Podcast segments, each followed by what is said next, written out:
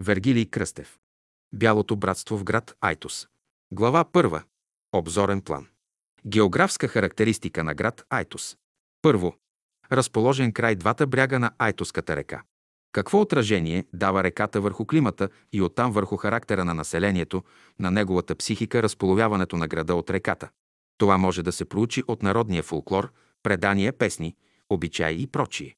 Второ, Айтос е разположен в Айтоското поле на височина 92 метра над морска височина и това как се отразява не само върху бита, но и вътрешната потреба на населението за извисяване на духа към по-високи извисявания на духа. Проверка в обичаите, религиозните култови потребности на населението още през трите епохи – тракийската, славянската и новобългарската. Справка в историческата и етнографска литература за този край, публикувана на различни места и по различно време. Трето, Айтос е разположен в подножието на Айтоската планина, на източна Стара планина. Това означава, че градът се намира в веригата на Балкана и получава своята част от неговите влияния и енергии за обособяването на населението като неразделна част от онази духовна верига, която обединява и създава дух на обновлението. Кое е свързващото начало на това население с останалото в страната? Справка в народните обичаи, бит, песни, предания, носи, облекло и прочие. Четвърто. На северозапад от града се издига скалисто образование и възвишение Хисар, височина 322 метра. Какво значение има тя за култовите потребности на населението през време на траките, славяните и българите, а през време на турското робство? А след това? За какво е използвана от населението? Как се наричала в различни времена от народа? Пето. На изток от града е скалистото образование Тримата братя. За какво е служило на населението? И как е свързан градът с него? Справка в преданията и разказите от някогашно време. Шесто. Климатът е преходен континентален с слабо изразено черноморско влияние. Как се е отразил климатът на психическото възприятие на населението, неговия характер, мисловни, емоционални и волеви особености, определящи общия порядък на строго определен бит, обичай, поминък. Справка в етнографския музей и литература за този край. Седмо. Поминък, зърнопроизводство, тютюнопроизводство, зеленчукопроизводство, животновътство и трайни насъждения. Как това се отразява в деятелната дейност на населението, върху неговия бит и култови потребности на населението през различните епохи. Тракийска, славянска, българска, през турското робство и след освобождението. Поминък и свободно време за битови нужди, обичай, фолклор и прочие. Историческа характеристика на град Айтос. Първо, през 1972 г. в центъра на града са открити следи от тракийско селище и малка крепост от 5-6 век. Справка в съответните публикации и търсене на историческата следа, чрез която е прокарван пътя на следващите поколения, които трябва да дочакат идването на Всемировия учител. Преди 3000 години, 3 км западно от град Айтос имало монастир, в който живял един светия. Градът бил обграден с високи стени и в него бил скрит златен бюст на Орфей. Римският император, като научил това нещо, изпратил войска да нападне града, за да вземат бюста на Орфей, но като дошли до града, те се изплашили от тишината, която владеела там. Нямало жива душа, понеже народът се бил скрил в подземията, като разбрал, че ще бъде нападнат. Върнали се войските при императора и докладвали за положението. След 6 месеца императорът отново изпратил войски. Те нападнали града, обаче не намерили златния бюст на Орфей, който и до ден днешен не е открит. Жителите на града били земеделци, вегетарианци. По него време Айтос е бил люлка на духовен живот. Второ, на северозапад от града са запазени останките и основите на три кули от средновековна крепост Айтос. Намерена е керамика и монети от времето на Светослав Тертер. Каква е ролята и мястото в това време? А какъв е култът им? Трето, да се провери какъв култ е изповядвало населението през времето на траките, на славяните, на българите до приемането на християнството. И какво е останало от онази епоха като предания, обичаи и фолклор. Всичко това в последствие създава благоприятна почва в душевната нагласа на населението за възприемането на идеи от космополитичен план, а особено през времето от 1900 на 1944 г. по времето на учителя Бейн Садуно. Четвърто, като средновековна крепост Аетос се споменава за пръв път в хрониката на френския рицар Жофруа Вилар Дуен под името Лакил на френски. Орел. Справка във френски пътеписи за Балканите и България в съответна поредица от чужди пътеписи, излезнала до сега до том 9. През 1206 г. е разрушена от латинските войски. А защо? Какво цели с разрушаването и латинската раса? Какво иска да наложи тук? Успява ли? Как налагането на чужда религия се отразява на населението? Справка народния фулклор, песни и предания. Кое е онова, което прекарва населението през тази епоха, държи го, укрепва го и го съхранява, за да го прехвърли в идните поколения? Коя е тази добродетел и онази душевна ценност, съхранена в поколенията? Пето. Градът под името Аетос от гръцки. Орел се споменава от византийския хроникист Никита Хоният. Направи съответна справка от неговите публикации и съпостави защо е наречен Орел. С какво е свързано това?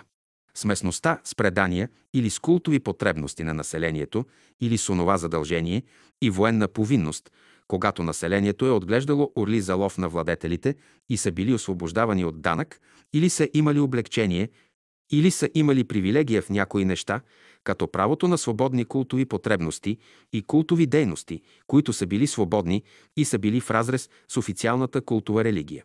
Ако е така, то тази привилегия се предава и в идните поколения през различните държавни формации, като специфична особеност на характера на населението да изповядват своята култова потребност в противоречие на официалната. Шесто. През време на Втората българска държава преминава нееднократно в български и византийски владения. Какво означава това за населението, за неговата възможност да се приспособява в култово отношение? Седмо. Турците превземат града през 1367 година. Като Нахия от Турски. Област, община и град е известен от 1367 година. Турският пътешественик Евлия Челеби 18 век го описва като български град Ченгис. Справка в описанията му и в поредицата чужди пътеписи за Балканите. Българският елемент се запазва бит и обичай, а какви са култовите потребности на населението? Запазени ли са тракийските, славянските и българските обичаи? 8. През време на Възраждането е известен с името Орловец. Орлово. А защо с това име? И кое е това, което го променя на Айтос? Девето. През време на руско-турската война от 1828-1829 г. турците са разбити при Айтос от руския генерал Ридигер – като градът е освободен и временно става главна квартира на генерал Дибич зад Балкански. След Одринския мир от 1828 г. голяма част от българите се изселват от града от страх от турското възмездие и се заселват в Бесарабия. Обикновено в изоставените къщи се е заселвало гръцко население, дошло от Беломорието и Тракия, както гагулско погърчено такова. Това се отнася почти за всички изоставени домове от българите по това време. Как е този въпрос за град Айтос? Проверка къде е изселено това население. Връща ли се непосредствено след 10 години след войната 1828 година? Както става на много места или остава в Бесарабия. Кога се завръща избягалото население? Изобщо връща ли се? Ами кой се заселва в изпразнения град и как се променя състава на населението? Десето. Възраждане църковно-национални борби за обособяване на правото на българската народност, за отваряне на училища, правото за българско четмо и писмо, църковно-славянско богослужение в Айтос. Справка във Възрожденския архив за града, публикуван в различно време, както и онзи, запазен съответно в града. 11. Освобождението от турците, възраждането на града, бит, култура и особености до идването на учителя в град Айтос през неговите ранни обиколки от 1900 на 1922 година до отварянето на школата през 1922 година. Историческа проекция на учението на учителя и делото му в град Айтос. Първо. Първи обиколки на учителя в България и гостуване в град Айтос, кои години и къде гостува. Второ. Създаване на първите кръжоци от учителя и така наречената духовна верига в България и нейната проекция в Айтос. Трето. Начало на съзнателна група в изучаването на словото на учителя след откриването на школата 1922 година. Четвърто. Създаването на братство и първи събирания. Салон «Братски живот» от 1922-1944 година, събирания, срещи, вечери, празници, работа по изучаване на Словото. Пето. Животът на братството след заминаването на учителя 1944 година до заминаването на Георги Куртев. биографични бележки и път на Георги Куртев и ролята му в създаването на братството Файтус. Първо. Детство, юношество, родово обкръжение. Второ. Войник в Балканската война и в Европейската. Трето. Събития в живота му до срещата му с учителя. Четвърто.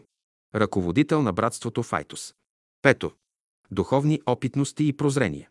Създаването на братската градина Файтус. Каква е идеята и как се е осъществявала, кой дава мястото, как се започва, как се организира, как се осъществява построяването на вилата, коя година се започва и кога свършва. Документация по темата за Георги Куртев. Братството Файтус, градината и сподвижниците му. Родови снимки на рода му, на бащата, на майката на Георги Куртев, жена му. Снимки на Георги Куртев. Като дете, юноша, младеж, войник на фронта, снимки от брака му, роднините му, след брака, семейни и родови, снимки на Георги Куртев с братството и с учителя по време на школата. Снимки на други приятели от братството, показващи живота му. Лични, групови, в които не присъствува Георги Куртев. Снимки на Георги Куртев в градината на Айтос. Снимки на купената нива. Подарената такава и нейното почистване и изораване и обработка от братството. Построяване на вилата. Облагородяването й. Снимков материал от братските посещения в градината с Георги Куртев и такива без него. Разговори с приятели. Съборни снимки от живота в градината до 1944 година. И такива след заминаването на учителя, като Георги Куртев е в градината. Снимков материал от различни лица, взели участие в братския живот в Айтос, които по един или друг повод имат опитности с учителя, които са записани. Писмена документация по темата Георги Куртев. А лични бележници, тефтерчета, бележки по работата на духовната верига, създадена от учителя. Първо, лични тетрадки с почерка му при записването на разговори и срещи с учителя, както и такива по работа на Словото. Второ, тетрадки от първите години, когато беседите са преписвани на ръка, като са били изпращани по братствата, понеже не е имало пишущи машини. Да се намерят или от него, или от други преписващи, защото това са документи за оригиналното слово на учителя, което в последствие е коригирано от редакторите. Трето, Протоколи от срещи с учителя при неговите посещения по провинцията, когато приятелите изпращат до съседните братства за уведомяване и преписване или изпращани писма по този повод. Затова тази кореспонденция е важно да бъде събрана и подредена, показваща движението на учителя и неговата работа с братствата. Четвърто, кореспонденция между първите приятели от духовната верига. Писма, картички, отворени картички, честитки такива до 1922 година и от 1922-1944 година и след това. Пето. Кореспонденция между учителя и приятелите от Айтоското братство. Този въпрос да се изучи внимателно и ако притежателите не дават писмата, да се преснемат на фотографски негативи и да се препишат, като не се разпространяват, защото това ще доведе до ревност и опасение за тяхното обсебване. Шесто писма, написани собственоръчно от Георги Куртев до приятели или до негови родственици, като същите се препишат, а родствениците да ги пазят. Седмо. Други архивни материали, свързани с дейността на братския живот на Айтус, Георги Куртев, негови съвременници. Летописци за живота на Георги Куртев и братството в Айтус. Георги Събев, първият летописец за тази епоха, като описанията са написани непосредствено след разказа на въпросните лица. Първо, Биография на Георги Куртев. Второ. История на братската градина в град Айтос. Трето. Опитности на Георги Куртев с учителя и с учението му. Четвърто. Опитности на отделни лица от братството в Айтос с учителя. Пето. Духовни опитности на приятелите в Айтоското братство. Забележка. Тук ще бъдат включени от неговите книги нещата, отнасящи се до братството Фа. Неговото творчество остава непокътнато – като изброените пет точки са само една малка част от неговото творчество, което е нещо неделимо и много ценно. Защото той е единственият човек, който откликва на духа, за да запечати в писмо историята на онази епоха.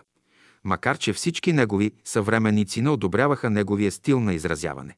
Но неговите опитности са точни и не могат да се преразказват. Те са проверявани от мен лично, като съм бил свидетел на възраженията на неговите опоненти, като никой от тях не седна да напише. А когато някои се сетиха, всички онези хора, и събития бяха отминали и единствено остана като достоверност написаното от него. Това е един урок за всички, че един орей сее, но жътвата се прибра от жетварите. А той сееше и ореше и беше жетвар. Затова поклон пред труда му. Верка Куртева, дъщеря на Георги Куртев, спомени за баща ми, живота в Айтос, лични преживявания по времето на школата с учителя и братството. Натка Куртева, дъщеря на Георги Куртев, лични спомени от баща ни и живота на братството в Айтос. Донка Куртева, дъщеря на Георги Куртев, лични спомени за баща ни и живота на братството в Айтос. Натка Боева, племенница на Георги Събев и внучка на Георги Куртев, дъщеря на рано заминалата му дъщеря Цветанка, спомени от моя дядо Георги Куртев и живота на братството в Айтос. Други лица, разказали или написали спомени за Георги Куртев и живота на братството в Айтос.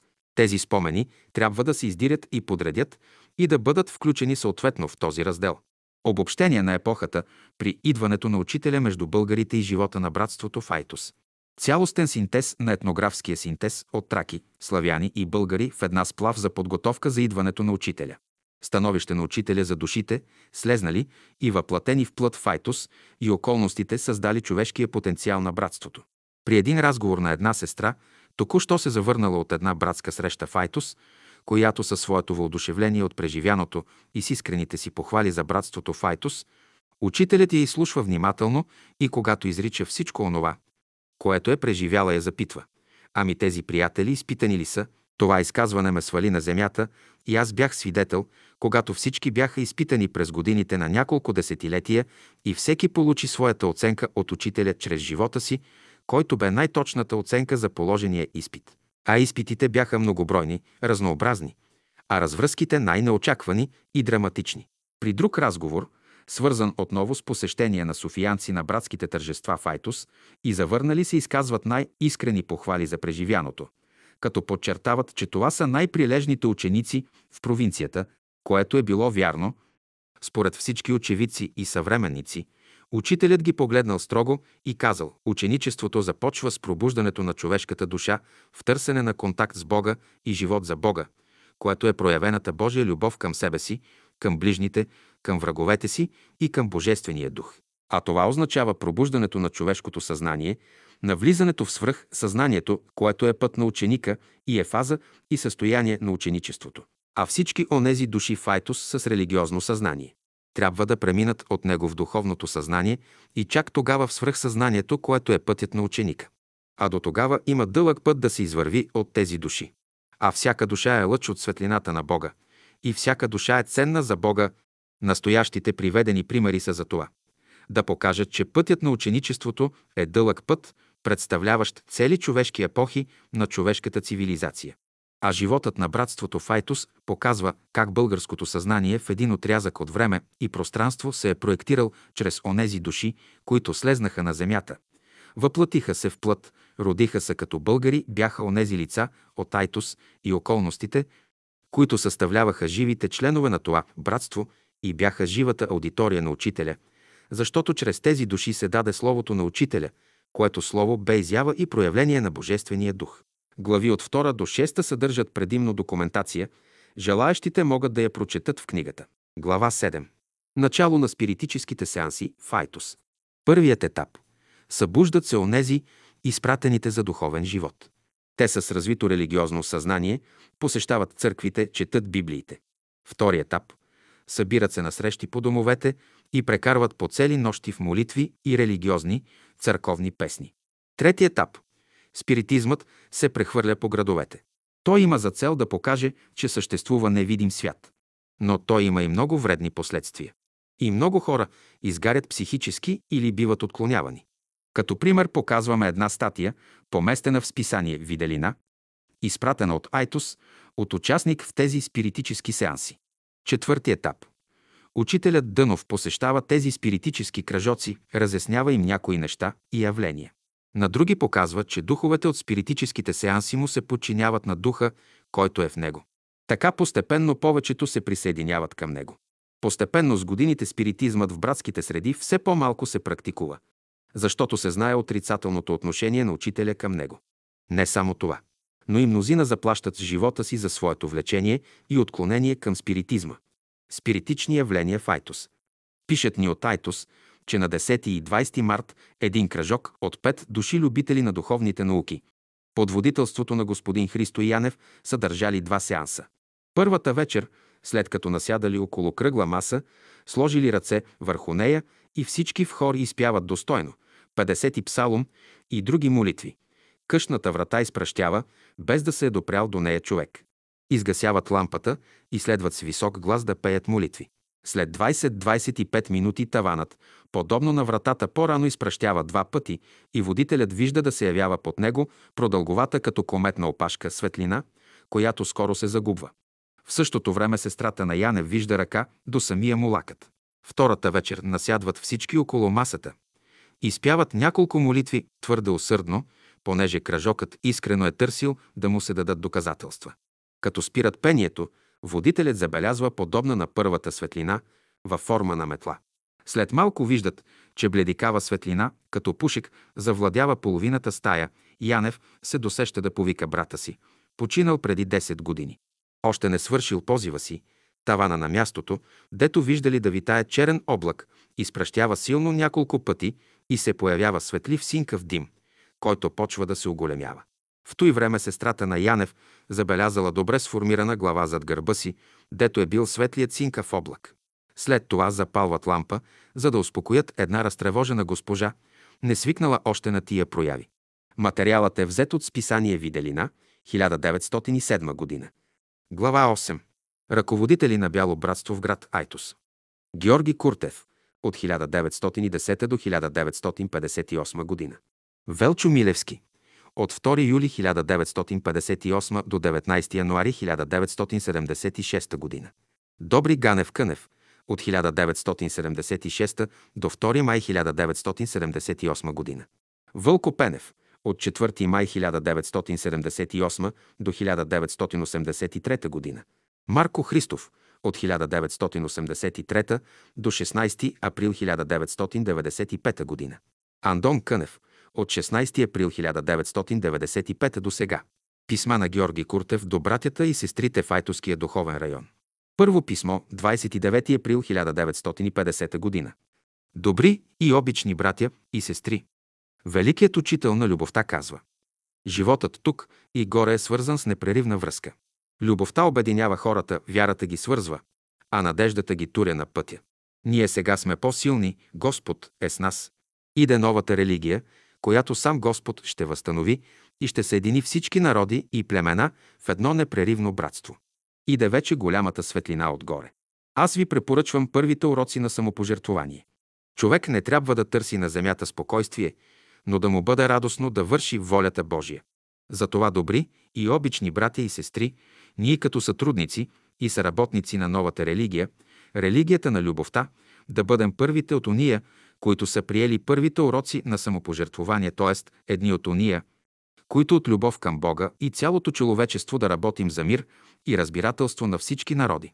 С молитвите и мисълта си да работим за пробуждание, съзнанието на всички човечески души от всички народи и племена, да се осъзнаят и потърсят Господа на любов, та, Той да живее в тяхното съзнание и те в Него.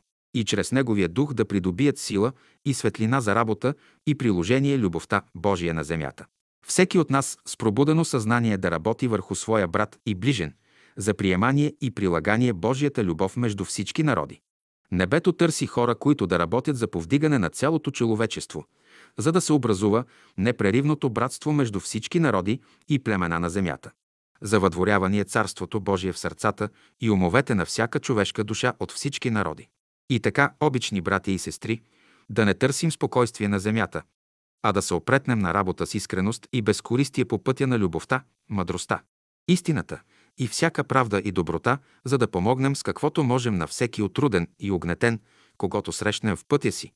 Това е да вършим волята Божия, за да бъдем и ние радостни и весели. С братски поздрав. Георги Куртев. Второ писмо, 28 юни 1958 година. Чрез ръководителя на Айтоското бяло братство, Велчо Милевски до всички братя и сестри на братството.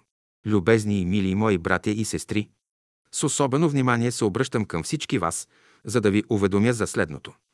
Казвам се Георги Вълчев Куртев. Роден в град Айтос на 3 март 1870 г., значи сега съм на 89 години. Ученик съм на любимия, благ наш учител Петър Константинов Дънов от 1908 година, т.е. от 51 години, и като негов представител на всички наши братства в Айтоски духовен регион, състояща се от град Айтос и няколко села от Айтоска, Бургаска и Поморийска околии. Обединителното звено на тези братства е тази градина в град Айтос, която създадохме през 1920 година по благословението на любимия ни благ учител. Всички работихме, работим и ще работим с ентусиазъм и безкористие. И сега аз съм на доста внушителна възраст, 89 годишен, очите ми намаляха, слухът ми притъпя, памета ми се засенчва, както и силите ми ме напущат, реших да се оттегля на почивка и не се меся на никаква братска работа. Докато Бог ме повика в другия свят. В особената ми грижа, която имам винаги за Божието дело, ръководено от любимия ни благ учител, и за по-правилното и добро ръководение на братствата, намерих за добре да ви препоръчам и помоля да се избере за сега един комитет от шест братя, а именно во главе моят заместник Велчо Милевски и членове. Брат Вълко Пенев, Добри Ганев, Васил Долапчиев, Янко Стоянов и Илия Чернев, които да ръководят братствата и за напред. Да вземат общи солидарни решения, с обща солидарна отговорност, както пред учителя и Бога, така и пред законите и наредбите на властите. Понеже имам вяра във всички вас, че ще приемете тази моя молба, предварително ви благодаря. Всеки брат или сестра, който в частния си живот има нужда от какъвто характер и да е и желае, е свободен да кореспондира с мене писменно или устно. И аз съм готов да го приема и изпратя с любов. С дълбоко уважение и любов към всички вас, ви поздравявам с благопожелание, Бог да ви даде всичко най-хубаво, което душата ви желае. Ваш скромен и по-възрастен брат. Георги Куртев. Град Айтос. Велчо Иванов, Милевски, 1899-1976 година. Велчо Иванов, Милевски е роден през 1899 година в земеделско семейство. Има двама братя и две сестри. Първоначалното си образование получава в град Айтос, а след това завършва ЖП училище. Работи кратко време като ЖП служител, след това изучава шивашката професия, която практикува до 1948 година. Родителите му и цялото му семейство са от първите ученици на учителя в град Айтос. Бащиният му дом е в пряко съседство с дома на брат Георги Куртев. От малък израства в духовна среда. От най-ранна възраст той контактува с словото на учителя. При откриването на младежкия окултен клас в град Айтос той е активен участник, като редовно развива поставените теми и задачи в класа. Участва в младежките събори в София. По препоръката на учителя всеки да научи да свири някакъв инструмент. Той научава да свири на цигулка, с което активно участва в музикалния живот на Айтоската братска група. Под негово ръководство се разучават братските песни, с което спомага за правилното им разучаване. Свири и в оркестъра при играенето на паневритмията. Беседите, които получавахме от София, пристигаха на неговия адрес и оттам всеки си ги получаваше. И понеже Словото Божие е под Божия закрила и закрилата на учителя, когато правиха обиските през 1956 г., в неговата къща не бе направен такъв, а там бе просто склад на Словото на учителя. От 1948 г. той работеше като чиновник в кооперацията и умееше да пише на пишуща машина. От София бяха донесли една пишуща машина, на която той преписваше нарядите, мислите за всеки ден и водеше кореспонденцията на братството. Тази пишуща машина след заминаването на брат Милевски от София си я взеха, не знам по чие мнение. По характер благ, отзивчив, добродетелен, той беше предан ученик на учителя. В семейството му имаше духовна атмосфера, която той наследи от бащиния си дом и която се стремеше да предаде при възпитанието на децата си. В работата си, като ръководител, посочен от брат Георги Куртев, прилагаше колективния метод, работа с цялото ръководство. И резултатите бяха на лице. Брат Велчо Милевски си замина на 17 януари 1976 година. След неговото заминаване цялата архива и налични беседи бяха предадени на брат Добри Ганев Милчев, който пое ръководството на братското общество Бяло братство, град Айтос. Натка Вълкова. Добри Ганев Кънев. 1910-1978 година. На брат Добри. Духът на любовта ще го отведе там, гдето зреят чудни плодове, Там, где всичко е добро. Сполайте, братя, ние да го изпратим. При нашия велик отец. С Богом, братко добри, ти остави светъл спомен в нас. Мил, добър и вечно благ, ние ще те помним. 4 май 1978 година. Веселина Маркова. Вълко Пенев Иванов. Брат Вълко Пенев Иванов, роден на 22 март 1903 г., пое ръководството, братската група от брат Добри Ганев Милчев през месец май 1978 г. Произхожда от бедно семейство. Майка и още три деца. От дете започва да се бори с незгодите на живота. Майка му бе силно вярваща жена с абсолютна вяра в Бога. Това става причина да почувства нужда от духовна среда и започва да контактува с сестри от братската група. По този начин тя въвежда децата си в братския живот. Брат Вълко Пенев от най-ранна възраст влиза в братските среди. Завързва тясна дружба с брат Велчо Милевски, което определя живота му. При откриването на младежкия окултен клас в град Айтос, той е активен участник, като редовно развива темите и поставените задачи в лекциите. Участва в младежките събори в София. По професия е шивач, която професия упражнява до края на живота си. Във времето, когато той беше ръководител, се направиха редица подобрения на братската градина – Айтос. В двора на градината нямаше вода. Вода се носеше от чешма, която беше извън градината, а с пълните съдове се вървеше по нанагорнище. Заедно с братята от Бургас, Айтос и селата от Айтоски духовен район се прокопа канал и изгради чешма пред самата сграда, а след това се прекара вода и в сградата. Редовно се правеше ремонти, поддръжки и подобрение на сградите. Въпреки забраната от страна на властта, се правеше всичко възможно редовно да се провеждат съборите на Петровден и Богородица. Тъй като домът му беше в непосредствена близост с дома на брат Георги Куртев, то непрекъснатите контакти с брат Куртев определят обстановката в дома, духовна среда, дом на братски срещи, молитви, общувания. Брат Вълкопенев Иванов си замина на 24 май 1983 г.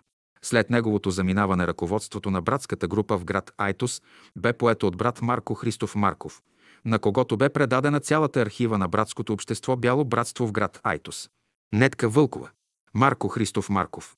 1915-1998 година. Роден на 22 януари 1915 година в град Айтос в бедно семейство. Родителите му са едни от първите ученици на учителя в Айтос, както и родителите на съпругата му. Има две дъщери. По професия е сладкар. Брат Марко е ръководител на братството в град Айтос от 1983 г. до 16 април 1995 г. Целият му живот изцяло е посветен в служене на Бога. В неговия дом се посрещат и изпращат с радост и любов много братя и сестри, идващи на съборите за Петровден и Богородица на братската градина. Редовно, всяка година, той прави регистрация на братската група от Айтос в Бургас и уведомява за съборите в съвета, както изискват властите. По време на неговото ръководство става прехвърлянето и узаконяването на братския салон в Айтос. Започва строежът на новия салон в братската градина. През 1995 г. предава ръководството и архивата на брат Андон Кънев. Мълчалив по природа, милосърден и всеотдаен. Веднъж споделя с дъщеря си как на млади години дал единственото си сако на един беден човек.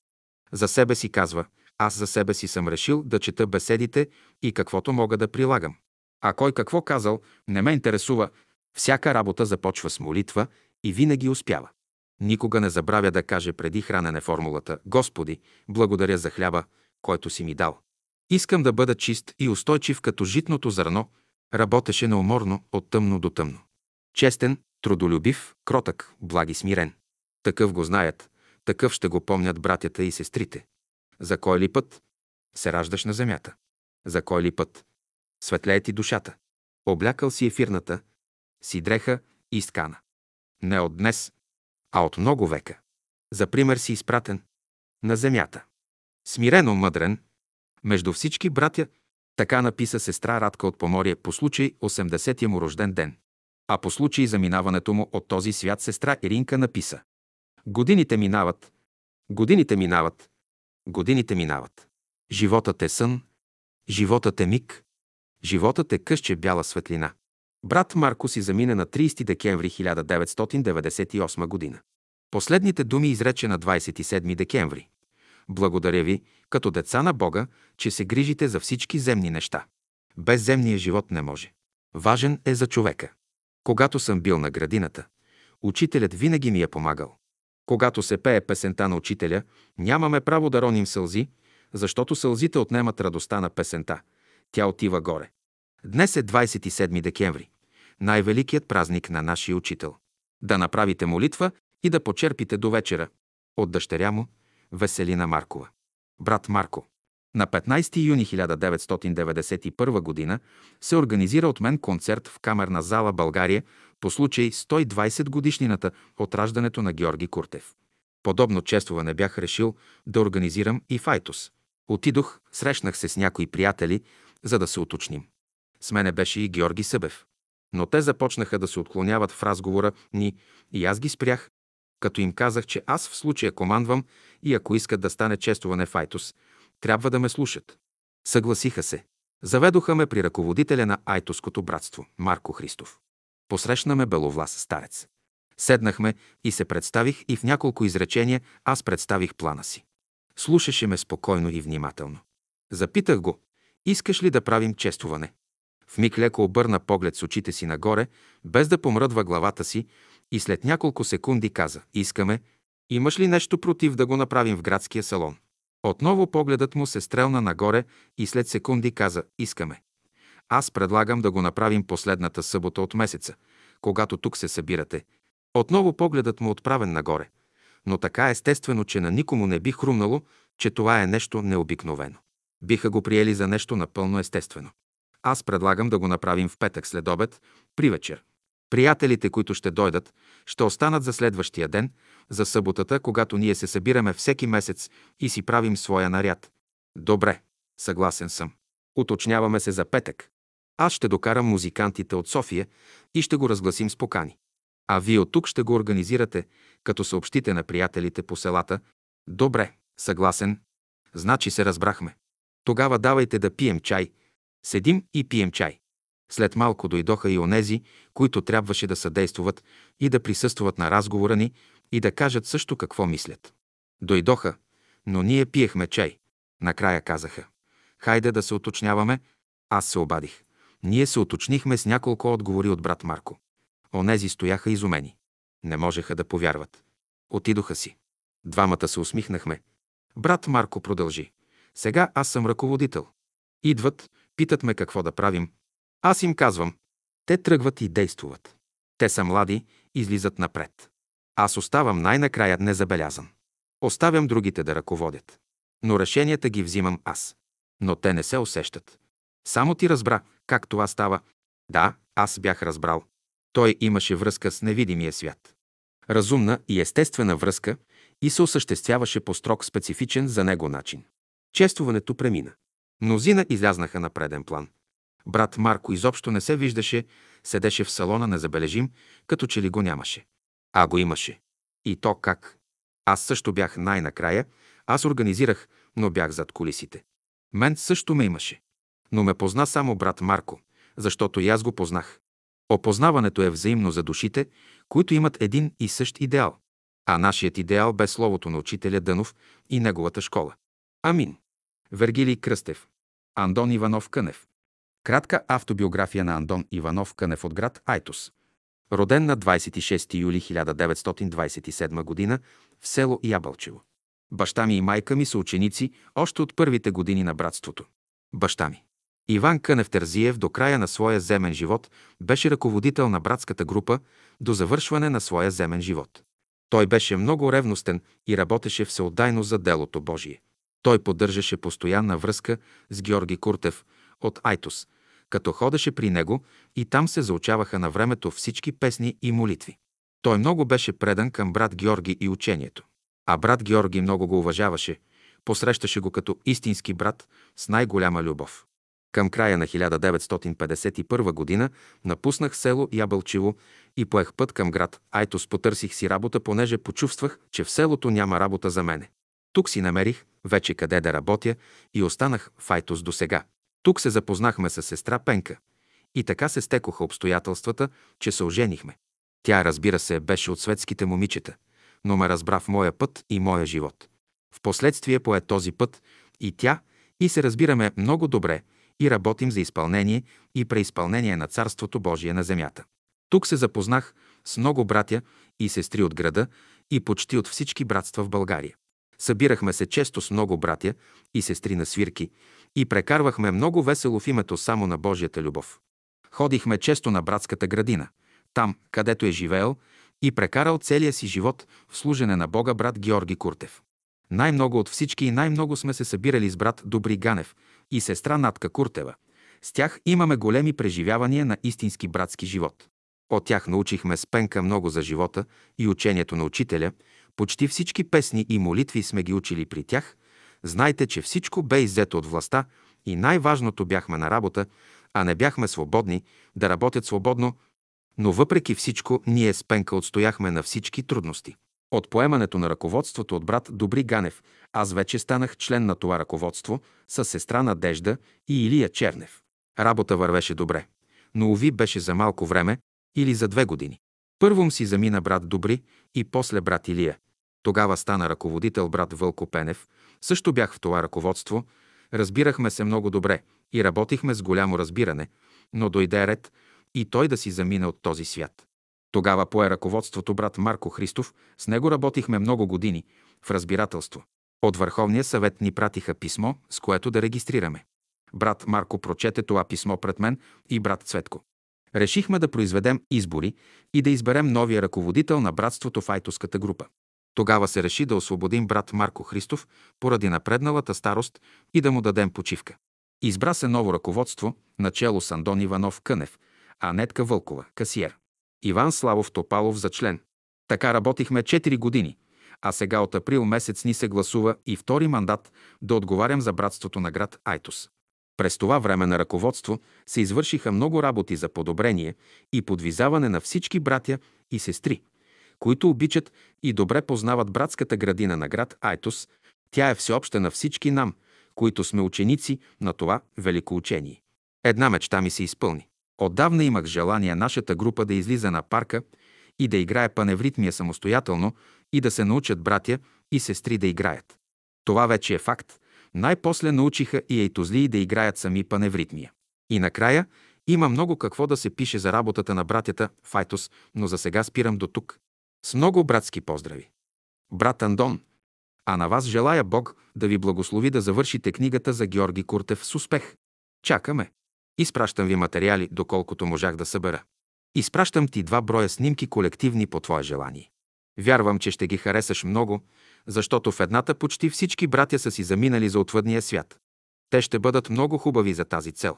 Общ брой снимки – 7 броя. Поздрави Марийка Марашлиева от мен и Джана. Бележки за Айтоското братство. Брат Вергили Кръстев. Получих ти писмото и всичко друго, което си писал и до брат Колю. Моето желание е да ти помогнем с тези писма, които са писани за Георги Куртев и за Айтоското братство. Аз много се радвам, че си се заел да пишеш такава хубава книга за Айтоска околия. Дано всичко се осъществи за всички нас, които чакаме това да стане. Брат Вергили, нека да бъде волята Божия. За това, защото Георги Куртев беше голям брат. Тук всички брати и сестри светец го зовяха, кой го заболи глава, крака или нещо друго, всички при бай Георги отиваха. На всички се намираше лекарство за оздравяване. Разправяше брат Илия Чернев от Айтос. Разболяла се сестра Кина, отива при Георги Куртев и му казва, че сестрата е болна. А той му казал, Илийчо, до вечера ще дойдеш, никой да не те види, нито кучето, нито сестра Иринка, която по това време е била на градината. Така и направил. Георги Куртев какво е правил, но сестрата се върнала здрава в Айтос. Той беше много приятен и внимателен към всички, на всички намираше какво да каже. Веднъж отиват при него военни офицери и разговарят с него.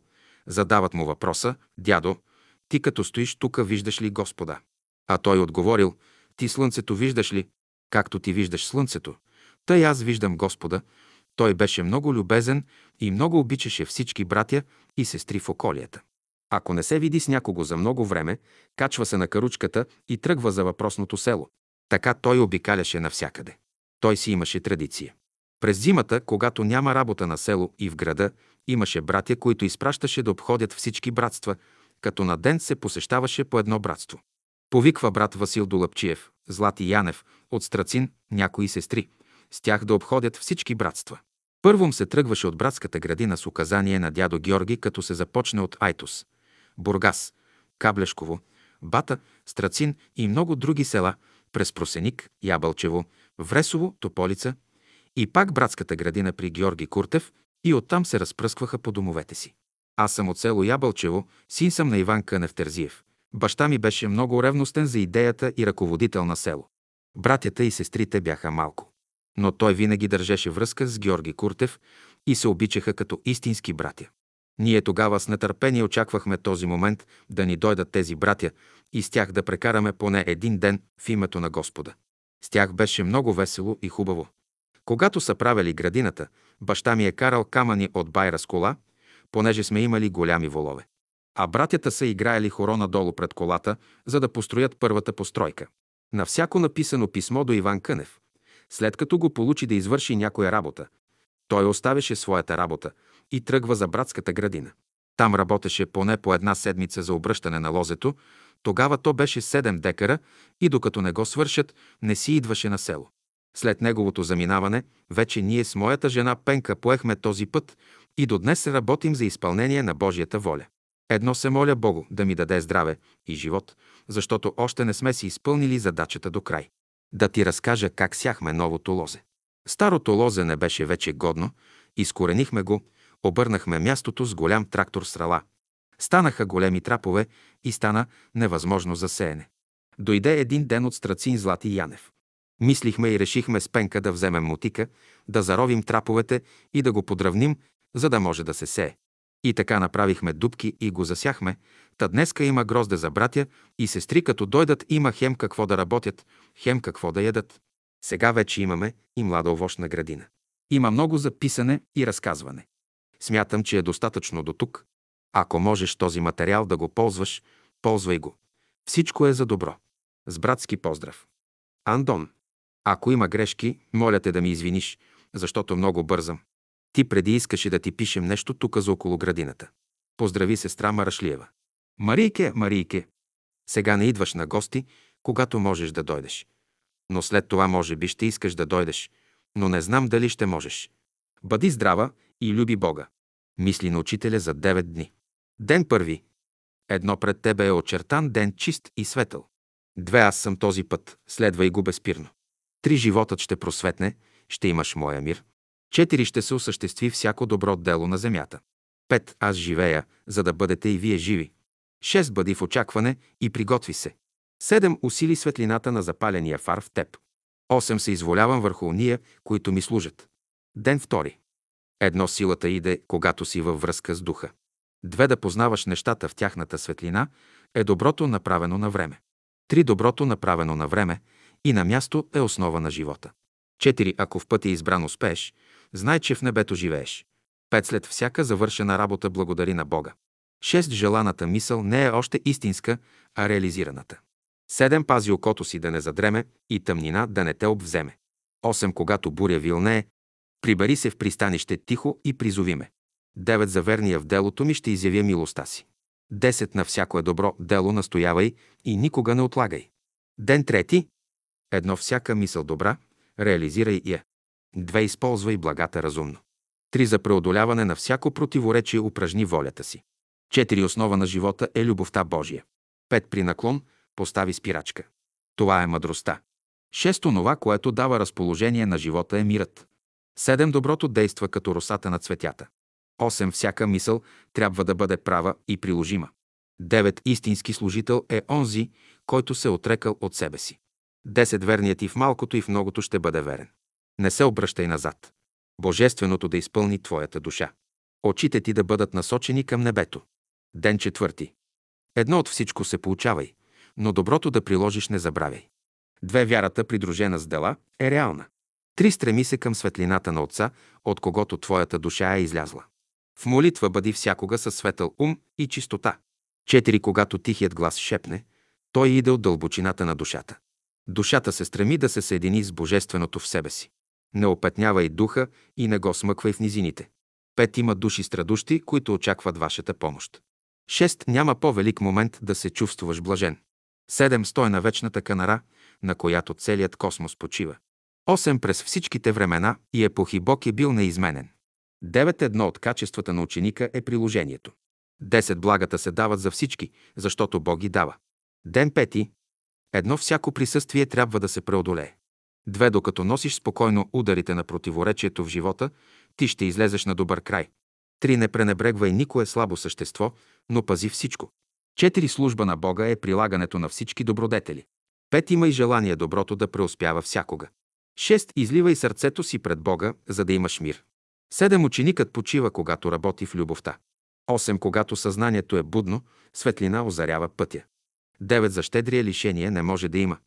Десет, будният грешки не прави. Ден шести. Едно в божественото на първо място е жертвата. Две благословение е когато ученикът е искрен. Три работи за доброто на всички. Четири, ако светлината ти не е ярка, причината е в тебе. Пет днес, когато светът най-много шуми, не вземай участие. Шест, когато съзнанието ти е будно, ти чувстваш красивата страна на живота. Седем, когато духът ти пошепне, приготви се и тръгни. Осем Божиите блага ни се дават всеки ден в изобилие. Затова и ние от себе си трябва да дадем нещо. Девет Застани на такова място, че Бог да те вижда. Ден седми. Едно при изгряващото слънце изпей хвалебна песен на Бога. Две служители светли, благоугодни са всички, които са предали сърцето си на Бога. Три подкрепя и с добри съвети всеки нуждающ се. Четири храна на душата е Словото Божие. Пет докоснатата от слънчевите лъчи душа расте правилно. Шест след умора идва почивка, а кога ученикът почива, седем за доброто бъди буден, нека бъде твой спътник. Осем привикни на точност, отмервай времето. Девет краката са символи на добродетели, дръж ги в изправност. Десет мисълта е чиста тогава, когато изхожда от светлината. Ден осми. Едно бодрост, свежест и прилежание красят живота на ученика. Две жилище на духа е чистото сърце. Три извърши най-съвестно възложената работа. Четири за ученика всекидневната програма е определена. Пет старай се да запазиш в себе си всякога мира. Шест използвай добрите условия за богоугодна работа. Седем първите слънчеви лъчи ободряват ученика. Осем има и винаги към всички свято обхода. Девет, който носи мирът и любовта в сърцето си, той е блажен. Десет желая, Господи, да преуспее Твоето дело на земята. Ден девети. Едно ученикът трябва да говори умерено. Две ученикът е охраняван, когато има връзка. Три, когато си неориентиран в живота, потърси причините. Четири, изпълнението на закона Божий е цел на ученика. Пет, правата мисъл държи ученика в изправност. Шест, за всяка Божия работа намери време. Седем, ученикът следи събитията и се моли. Осем, ученикът расте, когато постоянствува. Девет, когато се приложи и изпълни онова, което е дадено, ученикът със смирение върши всичко. 10. Когато ученикът завърши работата, трябва да се приготви за нова. 11. Псаломи 94, 12, 13, 14. 12. Блажен е онзи човек, когато вразумяваш, Господи, и от закона си го учиш. 13. За да го успокояваш през дните на нещастието, докъдето си изкопае ров за нечестивия. 14. Защото не ще да отхвърли Господ народа си и наследието си няма да остави. От Васил Долъпчиев, 19 декември 1964 г. Тополица. Забележка. Тези мисли си преписах от тетрадката на брат Васил Долъпчиев. Айтос. При гостуването ни в Тополица на 17-19 декември 1964 г.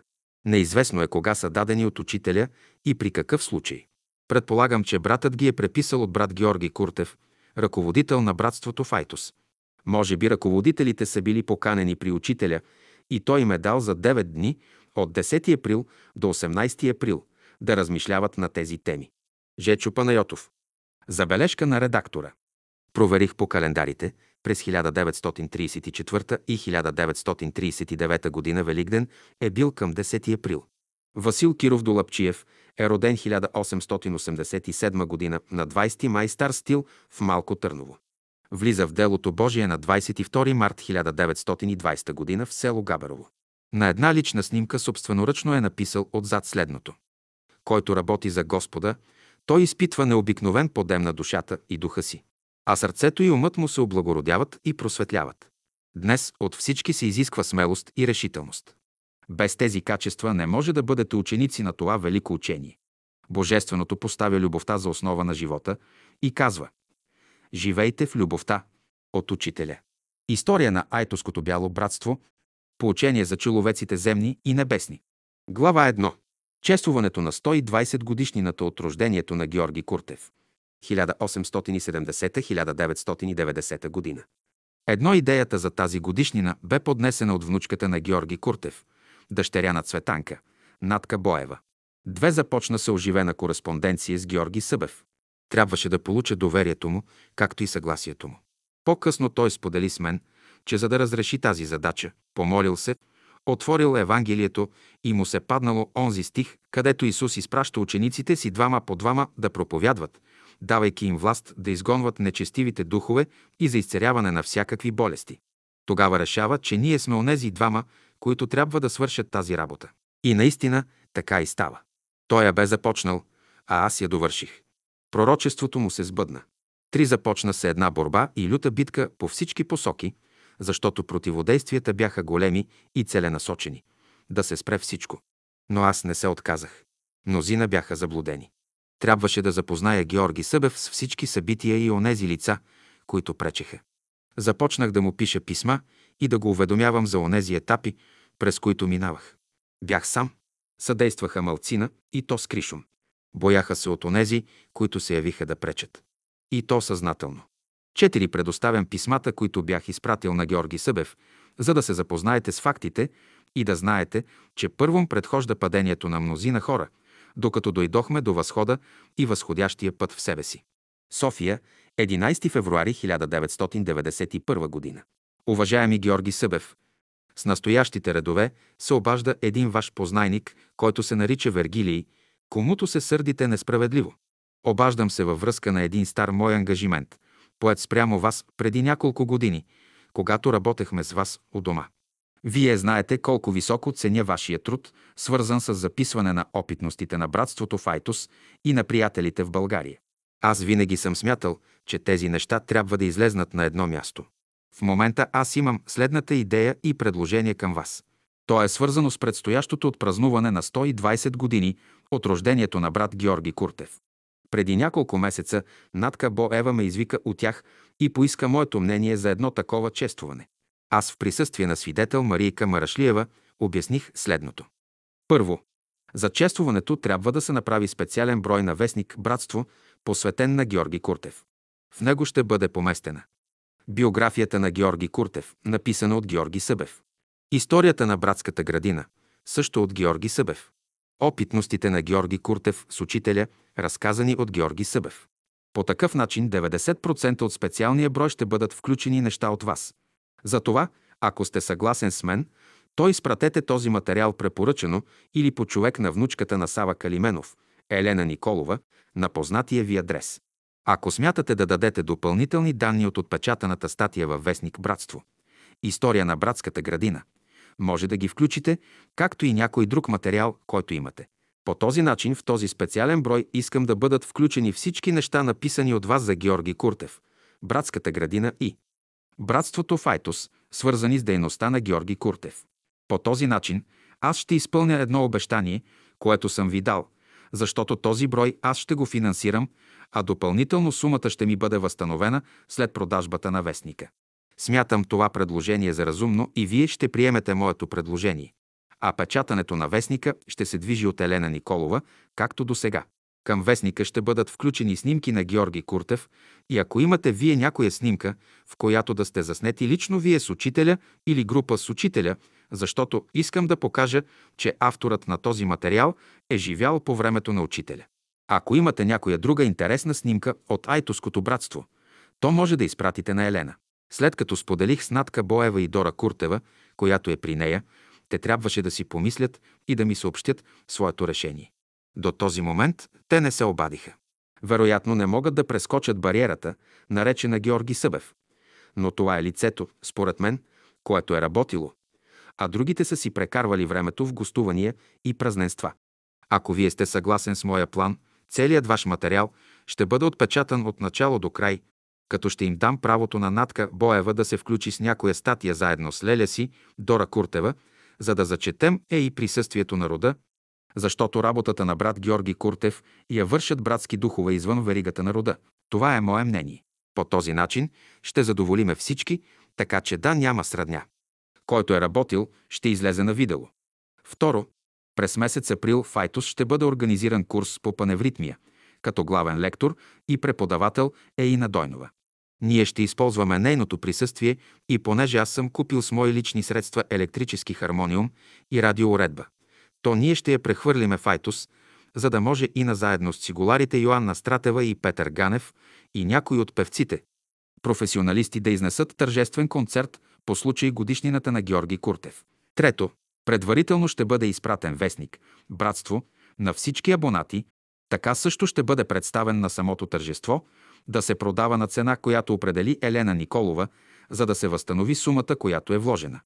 Смятаме да има едно кратко слово за брат Георги Куртев, като то ще бъде изнесено от ръководителя на братството Файтус, за да се зачете и неговия принос, защото главната организация ще падне върху техните плещи при приемането на гостите. Може и някой друг да го прочете, но това ще се реши допълнително от тяхното ръководство. Те имат право на това.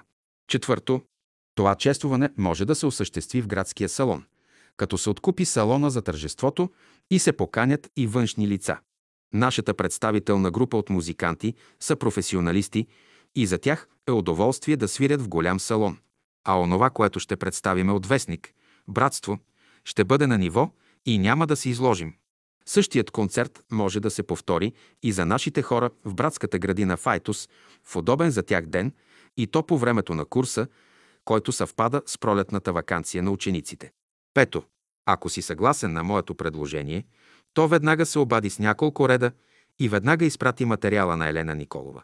Това е единственият случай, когато аз мога да докажа пред теб, че аз съм верен и предан на обещанието си. Затова моля приеми моето предложение. С поздрав! Вергилий Кръстев Уважаеми Георги Събев, уведомявам ви към днешна дата, 20 март 1991 г., как стоят нещата. Първо, след като получих вашето съгласие, имах среща с Натка Боева и Дора Куртева и те се съгласиха, като аз използвах спомени на Дора, написани от мен преди години. Натка написа едно послание, то ще бъде четено на тържеството, а за сборника ще вземем материал от нейни спомени, които аз ги имам лично. Така от тях двете ще има материал, който не се повтаря с вашия. Аз лично следя да няма повторение на вашия материал. Второ, имах среща с Елена и тя в мое присъствие ви написа писмо, че аз съм дал пари и че се задвижват нещата. Тя получи материала ви за Георги Куртев. Но понеже стана късно, то решихме да отложим за Петровден, защото се оказа сложна и трудна работа с много противодействие. Елена се разболя и ми предаде материала ви. Аз бях предал и мой материал, който бях събирал 20 години, но накрая си прибрах всичко и аз задвижих по-нататък нещата. Освен това, според Елена и майка и вестник, братство повече няма да излиза поради много причини. Но обещаха да съдействат за печат на сборника, след като Елена оздравее. А може и накрая те да го отпечатат. Ще чакаме развоя на събитията. Трето, аз помолих Натка Боева да отиде при Борис и да му иска материал. Тя отиде, но той повече не може нищо да си спомни в тази възраст. Тогава аз извадих от моя архив негово послание от 1969 година за брат Георги Куртев, както и един друг, който съм работил у него. Така че аз ще поместя от него две неща. Така ще се успокоят духовете. Нали така ми препоръчахте? Четвърто, ще бъдат включени и спомени на Мария Тодорова, съпругата на Борис, които само аз ги имам, защото аз съм работил с нея. Те са интересни. Пето, Историята на братската градина, която бе отпечатана в братство, отново я преписахме, като добавих някои интересни неща на ваша брошура от 1967 година, която я имам. Спомените на брат Куртев, описани там, ще отидат към опитностите, които са в отделна глава. Не сме променили нищо от вашия стил, само някои неща са изгладени и то много леко. Шесто. Всички опитности отново се преработват, като се проверяват с ваши материали от 1962 година. Онези тетрадки, в които са под номера опитностите. Целта е да се даде пълно и точно и да се редактират. Това го правя в момента аз, като ми помага Марийка Марашлиева. След като приключа, ще бъдат предадени на Весела Маркова от Айтос, дъщерята на ръководителя на братството, за да ги препише на чисто и тогава вече ще са готови за печат. Седмо. Както виждаш, в момента сме няколко човека, които работим и аз я движа вече лично на този етап. Като приготвим материала, ще го дадем за печат. А какъв ще бъде той? Това в този момент никой не може да каже. От една страна има улеснение, стига да имаш пари и да платиш и се печати. Но от друга страна, на пазара няма хартия и всичко се плаща с валута. Изобщо нагазихме в големи проблеми, но смятам да се задвижи материалът и след това Бог да ни е на помощ. И понеже не работим за себе си, и понеже не го правим за пари, а за идеята, то смятам да ни се съдейства от учителя. В момента аз, Марийка Марашлиева и майка ми дадохме по хиляда лева, така че на този етап имаме средства, за да започнем. След като се направи калкулация, накрая ще се продава толкова, колкото струва, за да възстановим средствата си, като нашият труд е безплатен, защото работим за Бога. Осмо, понеже само аз познавам целия материал, то смятам това издание на този етап ще има успех, защото за пръв път се изнасят тези неща в по-голям тираж. А какъв ще бъде тиражът, това зависи от печата и от много неща, които не са в наша власт. Ние сме работна група, ще умуваме и ще решим. Девето. Изпрати ни материала за историята на чешмата в Тополица, за да го включим и него. Адресирай го препоръчено на моя адрес, след което може да смяташ, че каквото е трябвало да се направи от теб е направено. Остава да чакаш, да видиш какво можем и ние да направим. Но ще се молиш за нас, за да можем да устоим и да им се отвори път за реализиране. Десето. Докато чакаш резултат от нашата работа, то вземи и подготви материала, който имаш за история на братството на Бургас, както и материали за Пен Киров, Минчо Сотиров и други братя, както и техни опитности с учителя. Това ще бъде следващата работа, която ще задвижа, независимо дали ще съдействат кралеви. Ти си подготви твоя материал и ми го изпрати на моя адрес препоръчено. Твоето авторство ще бъде запазено. Аз държа на тия неща. Единайсто. С настоящето издание на Георги Куртев аз имам няколко цели. Да пусна твоя материал, за да се публикува най-напред, защото ти заслужаваш това, според мен. Включвам неща на Натка Боева и Дора Куртева, защото идеята беше тяхна за отпразнуване на 120 годишнината. Включвам на Борис неща, според твоя съвет, да се омекотят нещата, макар че аз вече не ходя при него и нашите отношения са скъсани изобщо. Включвам нарочно неща на Мария, защото тя беше все в негова сянка, а според мен тя го превъзхождаше. Това ще видиш в нейните опитности за брат Георги Куртев. Нарочно не включвам материал на Натка Куртева, който аз съм записал от нея, за да не се обезличава твоя материал и защото тя застана на страната на Борис, когато знаеше, че той не е прав, защото аз им свърших цялата работа. На Верка Куртева също не включвам, защото тя прави скандали. Не е добре сега. Аз имам мой материал, който съм записвал от Борис за Георги Куртев. Но той ще остане за след години, когато това поколение си отиде и дойде друго. Защото аз съм много огорчен от положения си труд и отношението им към мен, което няма нищо общо с идеите на Бялото братство.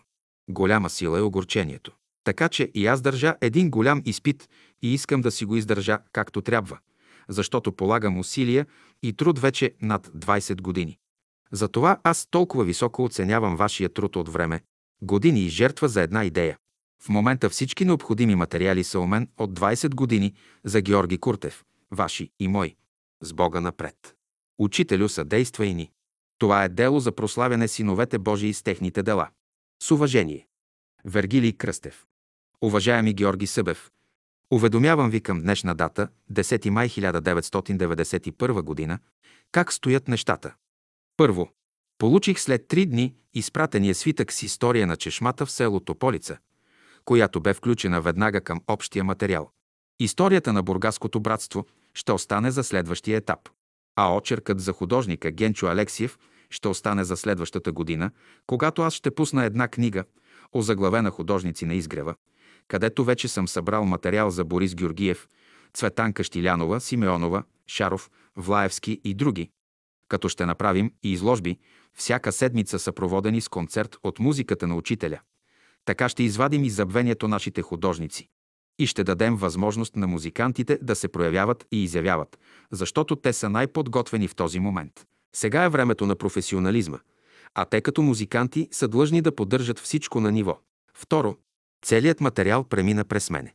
Историята на братската градина в Айтос също възосновата на едно твое издание, което е при мен от 1961 година и онова излезнало във вестник «Братство».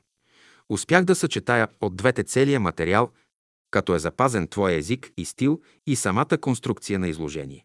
Това го направихме с Марийка Марашлиева. Трето, краткият животопис за Георги Куртев, който бе изпратил до Елена. Аз го взех и като взех материал от други твои стари и пълни издания, които ги имам, успях да допълня и с други опитности. Използвах и твой материал от твоята поредица по пътя на ветераните. Онова, което е за Георги Куртев, което е била преписала на времето от теб Мария Арсова. Така че материалът е пълен. Предадох го на Весела Маркова, която го преписа и аз го прибрах.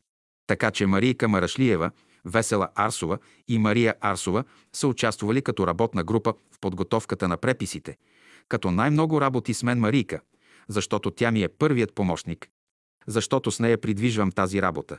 И тя финансира с 3000 лева. И аз също с 3000 лева. Така че това ще струва към 6000 лева за 1000 книжки, като са над 120 страници и ще струва по 6 лева книгата, като се заплаща само печата и хартията, а нашият труд е безвъзмезден, както са и безплатни материалите на уния, които участват. Аз съм за това. Безплатни материали, без отчисления за авторство, безплатен доброволен труд за подготовка на материалите, а се плаща само за хартията и за печата. Нашите тиражи са малки и струват скъпо, защото сме малко хора. Ще да видим дали ще се продадат тези хиляда броя, защото аз искам да освободя парите, вложени в тях за следващата книга, която е подготвена за печат. Четвърто, бяха ми предадени първите материали за коректури и аз ги направих лично и ги предадох. Те сега се подготвят за печат и към 15 май ще бъдат сложени за печат и обещават до 31 май да излезе от печат. Аз излизам в годишен отпуск от 1 юни и ще бъда на вилата в град Своге, понеже ще имам там друга работа. Ще бъда с майка ми, която вече се разболя и излезна от строя и аз се грижа за нея. Ами беше голям помощник за дома ми. Пето. Следващият етап при получаването, прибирането на книгите и изпращането им до Айтос ще бъде разискван и ще търся помощта на Весела Маркова и на други лица. Това ще го решим допълнително. А кой ще ги продава в Айтос и как ще се препращат нататък, трябва и ти да помислиш. Аз искам да се раздадат предварително преди чествуването, за да ги прочетат и се засили интересът. Останалите книги ще се продават на Петровден или на съборните дни през август. Целта е да се пуснат, да се продадат и да се върнат парите по най-бързия начин, за да платим с него следващото издание, което ще прочетеш в обявата, която ти изпращам. Дали ще ме опрекнат в търговия? Защото много хора това чакат от 20 години, като непрекъснато ми пречеха и плашеха. Онези, с които работих, че ги правя тези неща с цел да печеля след време. И сега идва времето, когато мога да бъда опрекнат в това. Затова аз ще направя протокол с работната група и издателя да ми се подпишат колко струва и ще се определи по колко да се продава. Това много ме смущава и ме плаши. Шесто.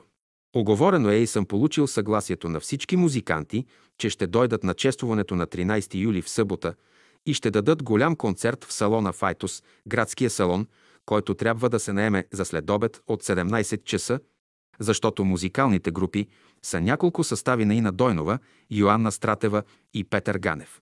Това са три отделни формации, като всяка една отделно има свой репертуар от музиката на учителя. На следващия ден, на 14 юли, неделя, този концерт ще се повтори на градината на открито, да кажем от 10 или 11 часа. Това ще се реши от организаторите. Като главен координатор на цялата тази работа съм аз, но Весела Маркова ще поеме тази организация след 1 юни, когато аз излизам в годишен отпуск. Така че ние ще си дойдем с книгата за Георги Куртев и музикантите, а наемането на салона трябва да се уреди от вас от Айтос. Могат да го отстъпят и безплатно, а ако не желаят, тогава ще се заплати. Защото всички искат да се проведе чествуването в градския салон, защото музикантите са много. Искат сцена за изява. Братският салон в Айтос е малък. Ако пуснем книгата един месец преди това, ще предизвика небивало раздвижване, защото аз познавам включения материал и наблюдавах как отреагира на него Весела Маркова. Най-възторжено, като е имала усещането, че се намира на събор, когато го е четяла. Това е така. Седмо. Имах няколко срещи с Натка Боева и тя ще дойде една седмица преди това, за да помага за организацията. Сподели с мене, че Верка Куртева е направила цял скандал, като е узнала, че се пише книга за баща й, защото смята, че ние сме недостойни за това. А тя, дъщеря му, нищо не е написала за него. Освен това, Натка Куртева е била също срещу това чествуване, защото баща й бил скромен човек. Аз знам, че това не е нейна мисъл, а на майстор Борис, комуто тя е психически подчинена и който е срещу такава идея, за да може никой да няма, освен него самия. Аз това го знам, но другите са заблудени. Тя също ми съдействува и аз записах на касетки всички нейни спомени за баща си. Но понеже не пожела да ми предаде писмата на учителя до Куртев, то аз не включих нищо от нея, както и от Верка. Когато ми предадат тези материали, тогава ще ги включа във второ издание. Аз не завися от тях. Тази работа аз съм я свършил и тя е моя работа, и аз разпореждам с нея. А тя обеща да ги предаде, но се подчини на Борис, който я извика преди няколко години в Бургас при Кралеви и я заплаши пред свидетел да не се дава нищо на Вергилий. Самата Натка бе възмутена от Борис, но му се подчини накрая. А аз за това се разведох с Милка, така и бях разделен с нея цели 9 години. Това ти го описвам, за да знаеш, че предстои голяма битка в Айтос. Това, което ти написах, го знае Натка Боева, Дора Куртева, Весела Маркова, Марийка Марашлиева и Мария Арсова. Така че те застанаха зад мене и особено Дора Куртева беше категорична да се чествува 120 годишнината и понеже тя върви по родова линия на Куртев, смятам, че ще победим, макар че Верка и Натка ще пречат. Ще ни подкрепят и други, като Маргарита Калканджиева, но като стане честването и надойдат музикантите, то те с музиката си и изпълнението си дават генералното сражение срещу мозайкаджийската бригада, която провали цялото братство. Това е мое мнение и аз имам документи за това. За това ти ще стоиш в Бургас и можеш да отидеш да говориш с Дора Куртева и да обмисляте организацията. Но тук няма да идваш, защото тук се води люта битка и не искам ти да се намесваш и да не изгориш, защото аз зная, че някой ще изгори и трябва да плати за това противодействие срещу една работа за Бога. Аз допълнително ще ти съобщя как протичат нещата. Най-много да питате за читалищния салон Файтус за наемане и да се уточните с Дора за реакцията на Натка. Според Натка Боева ще им се каже, че който иска, ще си го чествува, а който не иска, да си седи у дома. Това е най-разумното. Ако иска, ще присъствува, ако не иска, ще си стои у дома, а ние нарочно го правим един ден по-рано, за да не бъде заедно с деня на учителя, за да не ни опрекнат, че въздигаме Куртев, а пренебрегваме деня на учителя.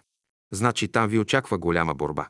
Натка в момента е само жертва на Борис, защото му е подвластна психически. Ако се освободи, тя тогава друго ще говори, а аз това го знам.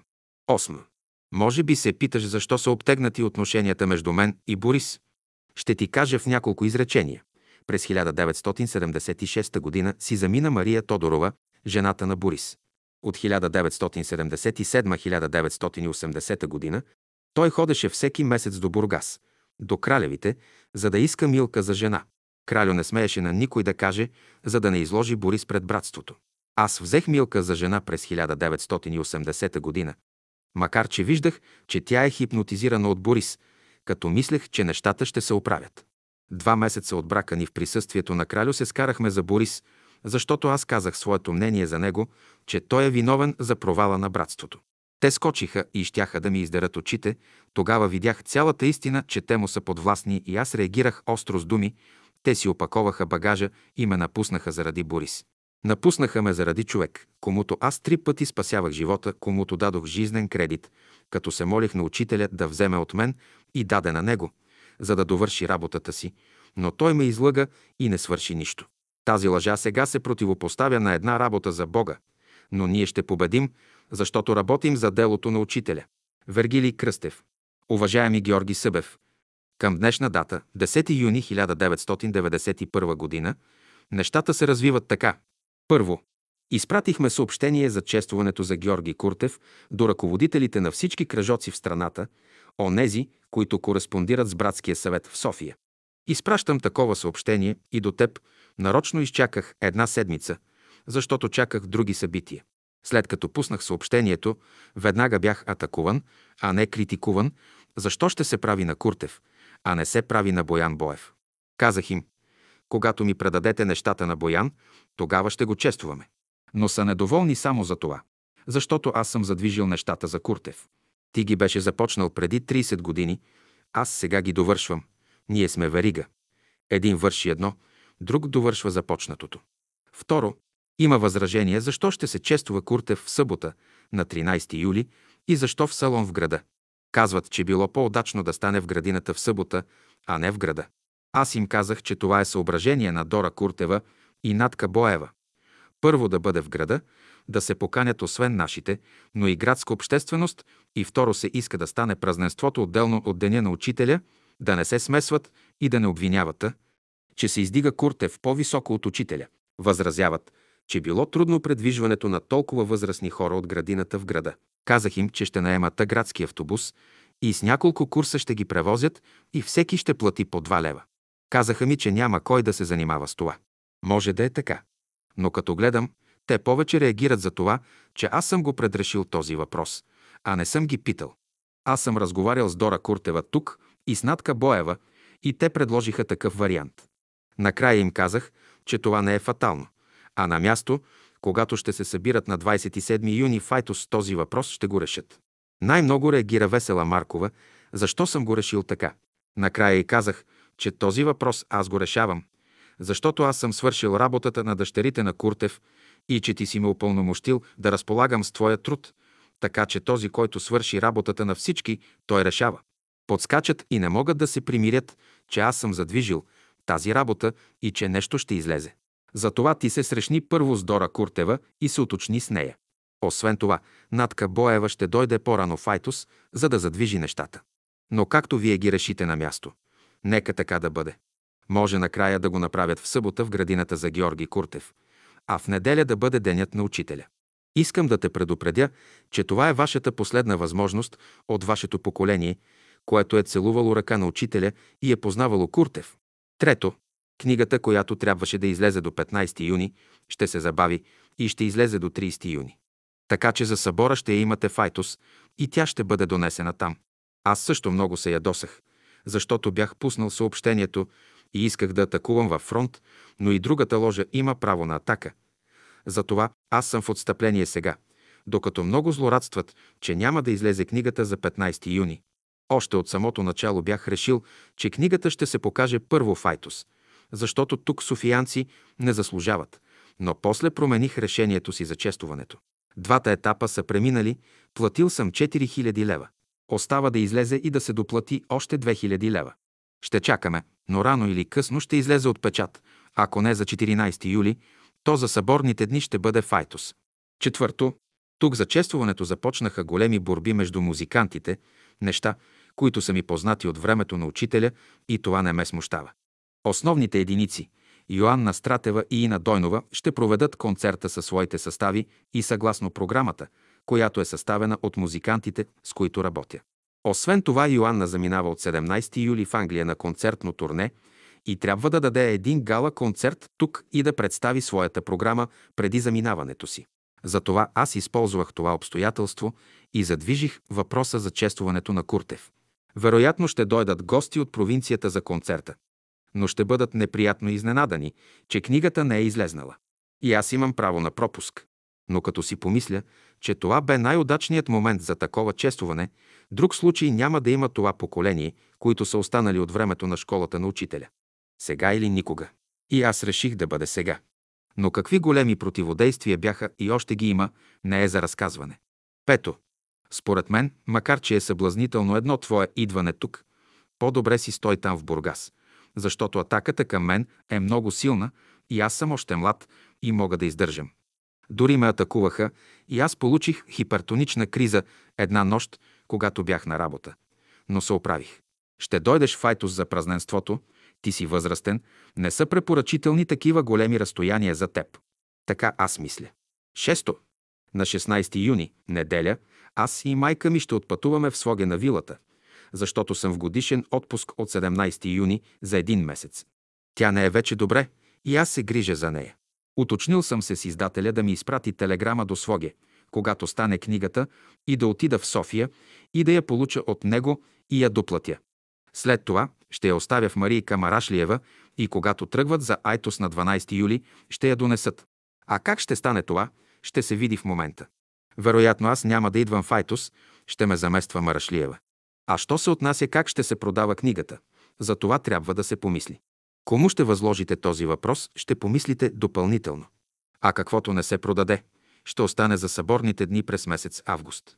Смятам, че тя не е скъпа, струва колкото три хляба или едно кило картофи в момента в София. Седмо. Съобразих се с твоето желание да бъде отбелязано и авторите. Отначало аз смятах да бъде без автори, понеже е сборник, като щеше да бъде отбелязано, че аз съм редакторът. Но сега на корицата отгоре ще бъде отбелязано името на Георги Събев, а отдолу под твоето име ще се изпише и моето име. Така го решихме с издателя, който също каза, че трябва да има автор на книгата, понеже трябвало да се зарегистрира в Агенцията за авторски права, което той ще направи. Аз съм още невеже в тия неща. А сега се очаква да се гласува законът за авторските права в Народното събрание. Но едва ли ще стане до есента и тогава ще го проучим. 8. В разстояние на 20 години бях непрекъснато упрекван, че аз събирам тези опитности за школата на учителя с единствена цел, за да печеля след това. Сега идва моментът да кажат, че те са имали право. Ще ме обвинят, че печатам, че продавам и че печеля, а всеки може да провери, като вземе книгата и я занесе във всяко издателство и лично да провери колко струва една такава книжка. Издателят ми се очудва, че я пускаме без никаква печалба, че нашият труд е безплатен, че материалите на авторите са безплатни, че аз я финансирам и така нататък.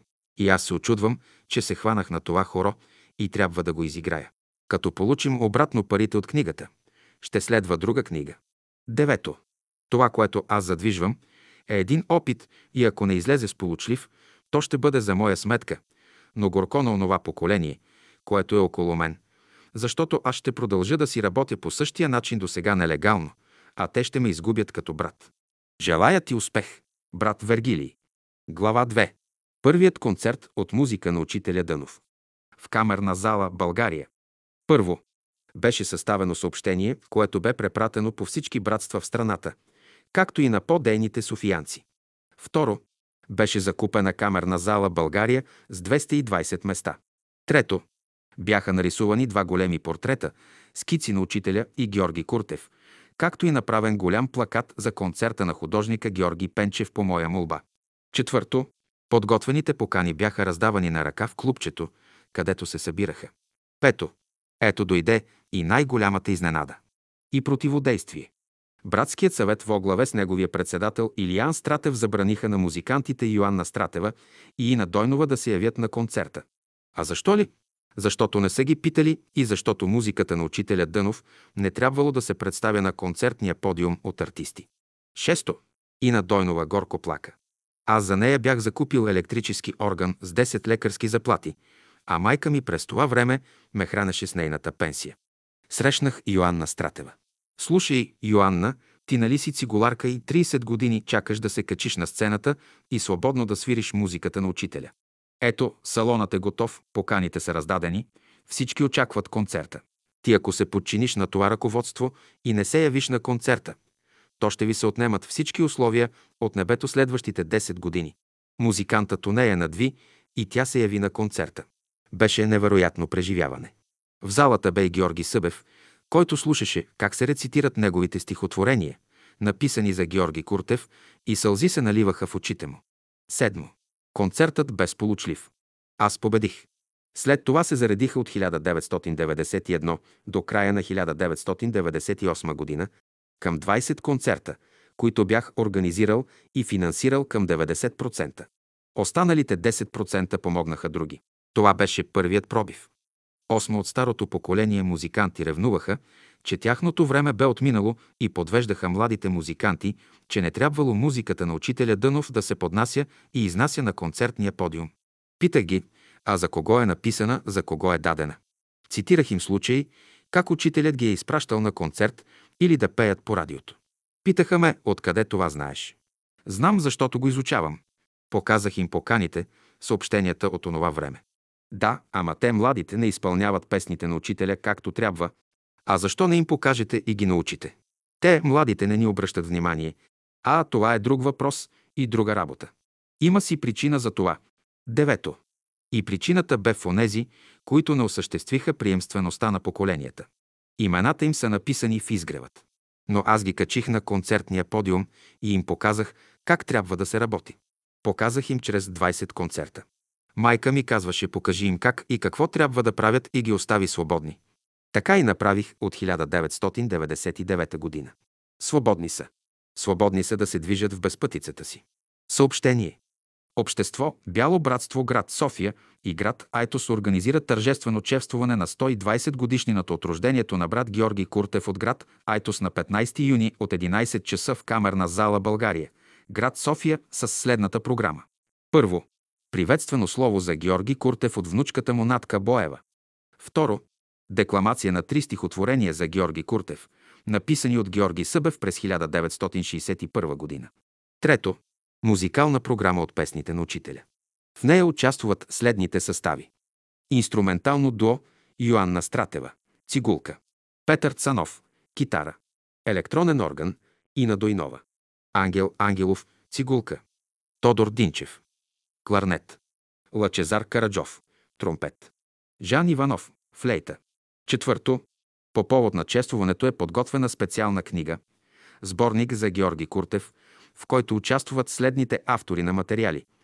Дора Куртева, Натка Боева, Борис Николов, Послание за Георги Куртев от 1969 година. Очерк за Георги Куртев от 1972 година. Георги Събев. История на братската градина в Айтос. Животопис и опитностите на Георги Куртев. История на чешмата. Паметник в село Тополица. Мария Тодорова. 1998-1976 година. Описание на разговорите и с учителя за Георги Куртев и Айтоското братство. Пето. Книгата съдържа 124 страници. Отпечатана е в 1000 броя и ще струва по 6 лева книжката. Материалите на авторите са безплатни. Трудът на работната група, която осигури преписите на пишуща машина, е безвъзмезден. Мария Арсова, Марийка Марашлиева, Весела Маркова. Град Айтос, и доктор Вергилий Кръстев, редактор и издател на книгата. Сборникът бе финансиран от Марийка Марашлиева и доктор Вергилий Кръстев, като това е един от начините за книгопечат в наши дни и братско книгоиздаване. Тези приятели, които желаят да получат от сборника, трябва да направят по места своите заявки и да ги изпратят на адрес. Доктор Вергилий Кръстев, улица Васил Друмев, 1, София. А събраните суми да ги донесат на 15 юни в София – тъй като закупуването на книгата и представянето на събраните суми ще става на 15 юни в зала България, София, по време на чествуването. Книгата ще се продава и на 13 и 14 юли в Айтос по време на съборните дни. Парични суми няма да се приемат по почтата и книги също няма да се изпращат по почтата. Шесто. На 13 юли, събота, в 17 часа в градския салон град Айтос тържествено ще бъде ознаменувана 120 годишнината на брат Георги Куртев при същата софийска програма, но с разширено участие и на други музиканти и артисти. Поканваме всички приятели да зачетат памета на един достоен ученик на учителя със своето присъствие на тържеството. Онези, които имат свои спомени и материали за брат Георги Куртев и за братския живот по времето на школата на учителя – както и за Айтоското братство, така и за останалите съвременници на брат Георги Куртев. Могат да ги донесат и при подходяща обстановка и време да споделят с нас своите материали, като могат да бъдат включени в едно второ издание след известно време. Всеки материал и приносителят му ще запазят името си в бъдеща публикация. Поради економическите затруднения, умоляваме приятелите да си носят за събора в град Айтос храна за два дни. Подслоняването ще се осъществи по познатия начин – лично, индивидуално и колективно под ясното небе и в братската градина. Седмо.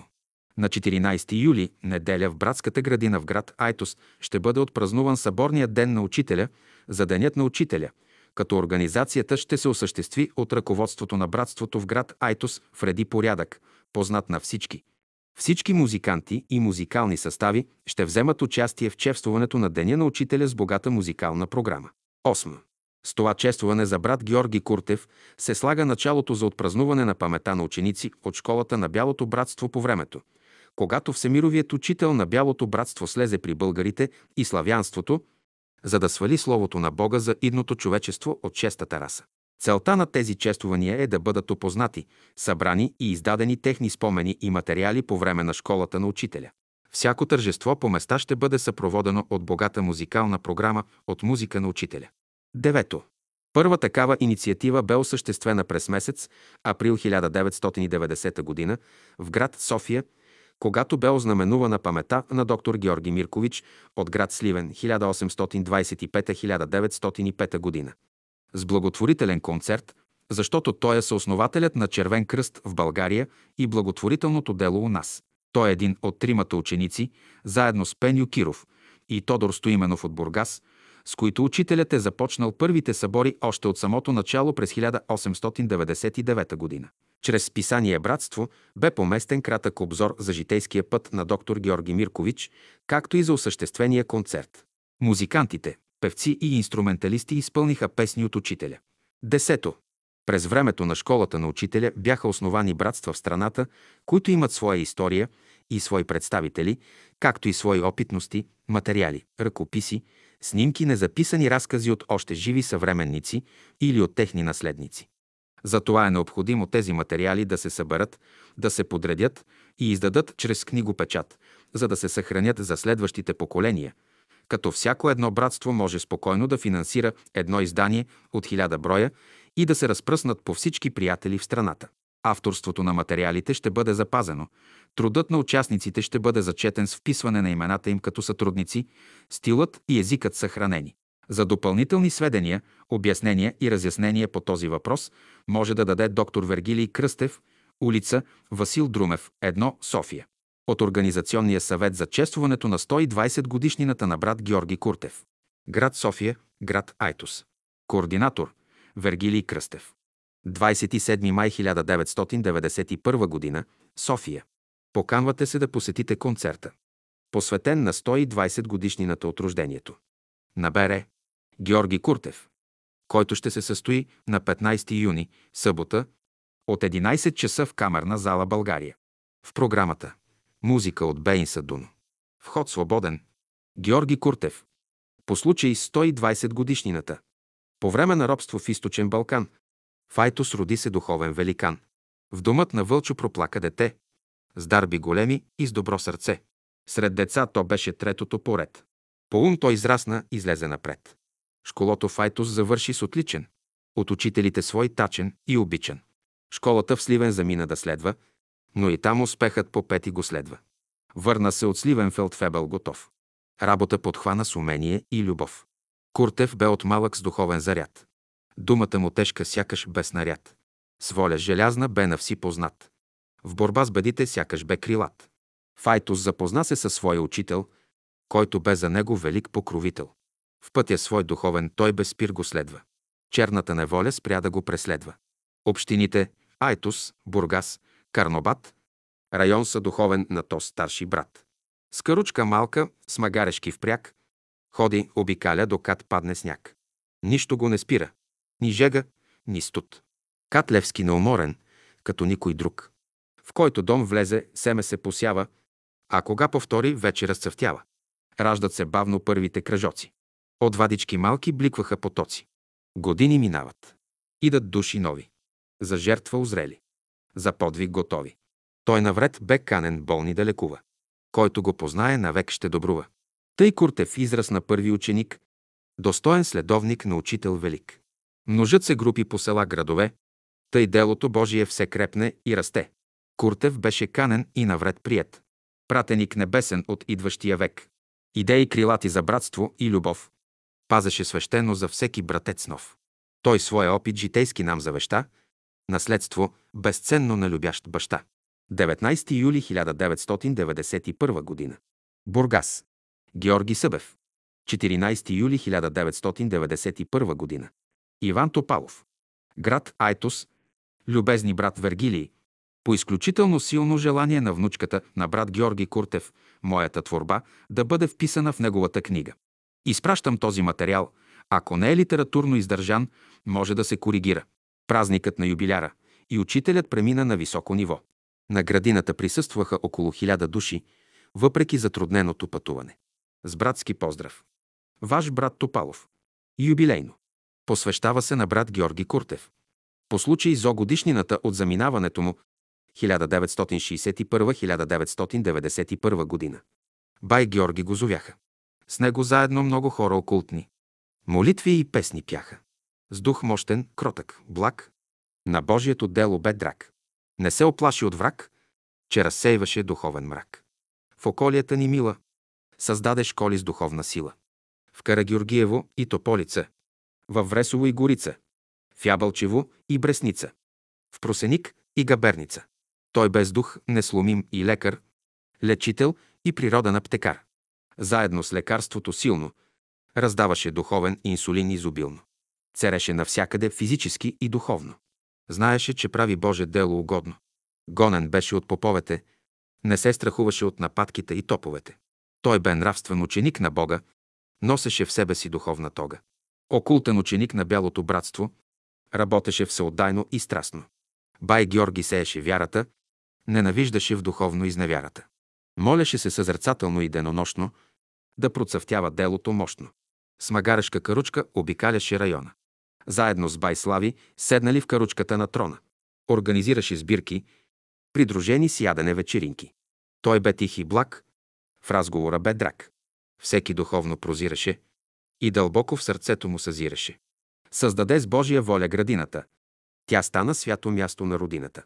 Тук молитви и песни се пеят, ритми от паневритмията се леят. Той веднъж ни каза, слушайте, Олум, не приказвам голословом. Около градината наше селище ще се опаши. И действително така стана, селището да расте не престана. В този юбилей скромен, ние направихме наши помен. Бог светлина да му дава. И нека нас да не забравя. Той работи сега от астрала, да не се руши духовната магистрала. От небето поздрави ни праща, кой както знае, тъй да ги схваща. От набожната градина брат Георги.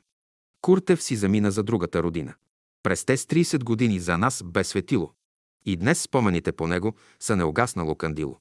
Нека ни пулка прозрем. И сустрем съзрем, че за духовната нива никой не бива да почива. На работа, братя мили, за да имаме божествени закрили. Иван Топалов, 1991 година. Глава 3. Излизането от печат на книжката Георги Куртев, животопис. Първо. Подготовката за отпечатването на тази книжка бе свързано с много спънки. Отначало не знаех кой е този, който пречи. Много по-късно узнах и след това всички факти се наредиха един след други като доказателства. Второ, предпечатната подготовка бе свързана с много трудности. Аз нямах представа от печат тогава. Платих си колкото ми поискаха. Отидоха 10 лекарски заплати за хиляда книжки, а майка ми ме хранеше с нейната пенсия. Но ме излъгаха. Не направиха корекциите, не изпълниха онова, което исках. За мен беше провал, но все пак излезе. Оценка тройка незадоволителна. Трето, трябваше да излезе книжката за 12 юли, събора Файтус. А тя се отпечати чак през месец септември. Машините се чупеха, всичко се разваляше, щом се приготовляваха да я печатат. Печатарите бяха изумени от бесилието си, от непрекъснатите пречки, които излизаха и които пречеха за отпечатването. Четвърто, бях атакуван много силно и се разболях. Нямах сили, бях с непрекъснато главоболие. Тогава изобщо не предполагах, че ми се пречи по този начин, защото знаех, че идеята ми е безкорисна и добра. Чак когато излезна от печат и я докарах у дома, малко се окопитих. Полека-лека се възстанових. Пето. Закарах я Файтус в четири чувала. Посрещна ме Георги Събев с Иван Топалов. Поднесох я в салона на братството Файтус. За пръв път отивах в Файтус. И за пръв път им се поднася такава книжка. Смятах, че ще скачат от радост. Никой не скачаше. Ама никой. Дори ме разглеждаха като някое животно от зоологическата градина. Бях изненадан. Но им казах, че хиляди преди мене са посещавали Айтос. Последен аз го посетих и им донесох тази книжка. Подарих на Натка Куртева. Оставих книгите на Георги Събев да организира разпространението им. Шесто. Следващата изненада, напълно неочаквана за мен бе, че книжката не се купуваше. Накрая на следващата година ми върнаха един чувал от тази книжка. Защо не я купуваха? Онези, които се събираха в Айтос, почти нищо не знаеха. Само някои възрастни от време на време разказваха за онези времена. Но откъслечно. И толкова. Не знаеха, а не искаха да я купуват, та да узнаят нещо чрез нея. Седмо. Единствено след един месец един възрастен брат от Бургас стана и ми благодари от своя име. Беше искрен. Повярвах му. Но само той. И още един младеж се приближи до мен и каза една полезна книга, излезнала точно на време. И на него му повярвах. Но на другите не, защото бяха закарали 600 броя и не се продадоха. А там се събираха по 1000 броя човешки глави на събора по Петровден на 12 юли. Но не я купуваха. Явно, че това не беше духовен събор, а сборище на човешки глави. 8. Книжката имаше неудачи, на които веднага реагира Георги Събев. Обясних му всичко. Той не можеше да ме разбере. Защо имаше противодействие, когато го правим с идеална цел в името на историята на Айтоското братство? Девето. По-късно разбрах, видях и се убедих кои бяха онези сили, които противодействаха и откъде идваха. Вече беше по-лесно, знаех кой е противникът ни. Но видях и друго. Видях как сила се изля над нас и ние можахме да свършим работата си. Това бе най-важното. Писмо на Георги Събев. 19 ноември 1991 година. Здравей, Вергилий, млад издателю. Като нов издател и редактор при условията, които работим, неминуемо се допуснаха някои грешки, което никой не ще каже, че е направено съзнателно. Но тъй или иначе станалото, станало. Нужно беше да се приложи към книгата отделен лист с допуснати печатни грешки, който се прибавя към всеки печатен екземпляр, с който читателят ще се съобрази преди да почне да чете книгата. При друго издание ще се получиш от грешките, ще бъдем по-осторожни, да не ги допуснем. Книгата излезе от печат само благодарение на твоята голяма амбициозност и упоритост. Много труд и напрежение ти създаде тази книга, но ти нищо не губиш.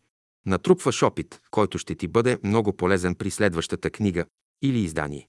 Във всеки човек има едно чувство или желание да подчертае своето аз, от което трябва да се пазим. То води към гордост, а оттам и към провал. Да се радваме на всички, които са ни помогнали и биха ни помагали и занапред, ако проявим достатъчно уважение към тях. Аз дадох основния материал, ти добави материали и от други автори по моя изрична поръка. И добре направи, че ме послуша и оформи материала в един почти завършен вид. Така ние се предпазихме от зависта на някои хора и добре стана така. За пласиране на книгата. Разграбиха се 25 екземпляра, които носех. Ще се опитаме в преди и по време на тържеството да пласирам още, а също и в Тополица на Никулден, където се събират хора от цяла България. С привет! Чичо Гошо. Глава 4.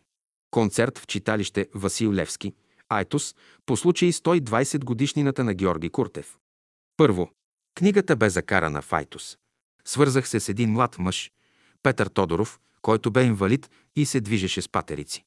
Споделих с него идеята за концерта и той я възприе. Възторжено.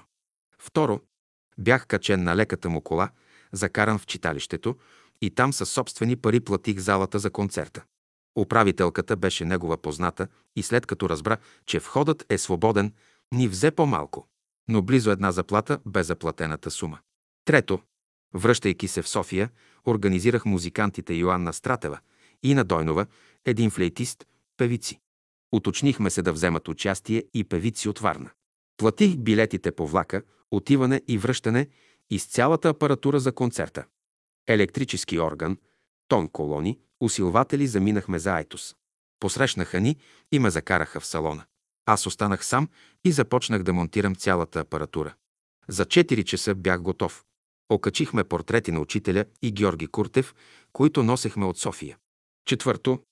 Концертът бе сполучлив, състоя се в петък, на 25 октомври 1991 година.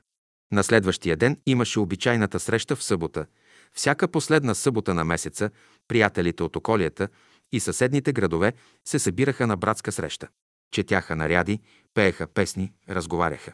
Пето. На следващия ден натоварихме багажа и се върнахме в София. Бях организирал честването през месец юни в София, както това и в Айтос. Не беше никак малко. Дори бе непосилно за един човек. Шесто. Накрая накарах Натка Боева да каже на брат си Христо да заплати залата за концерта, защото е бил стипендиант на братството. Откъде знаеш това? Знам, защото аз съм този, който изучавам историята на братството, тя му каза.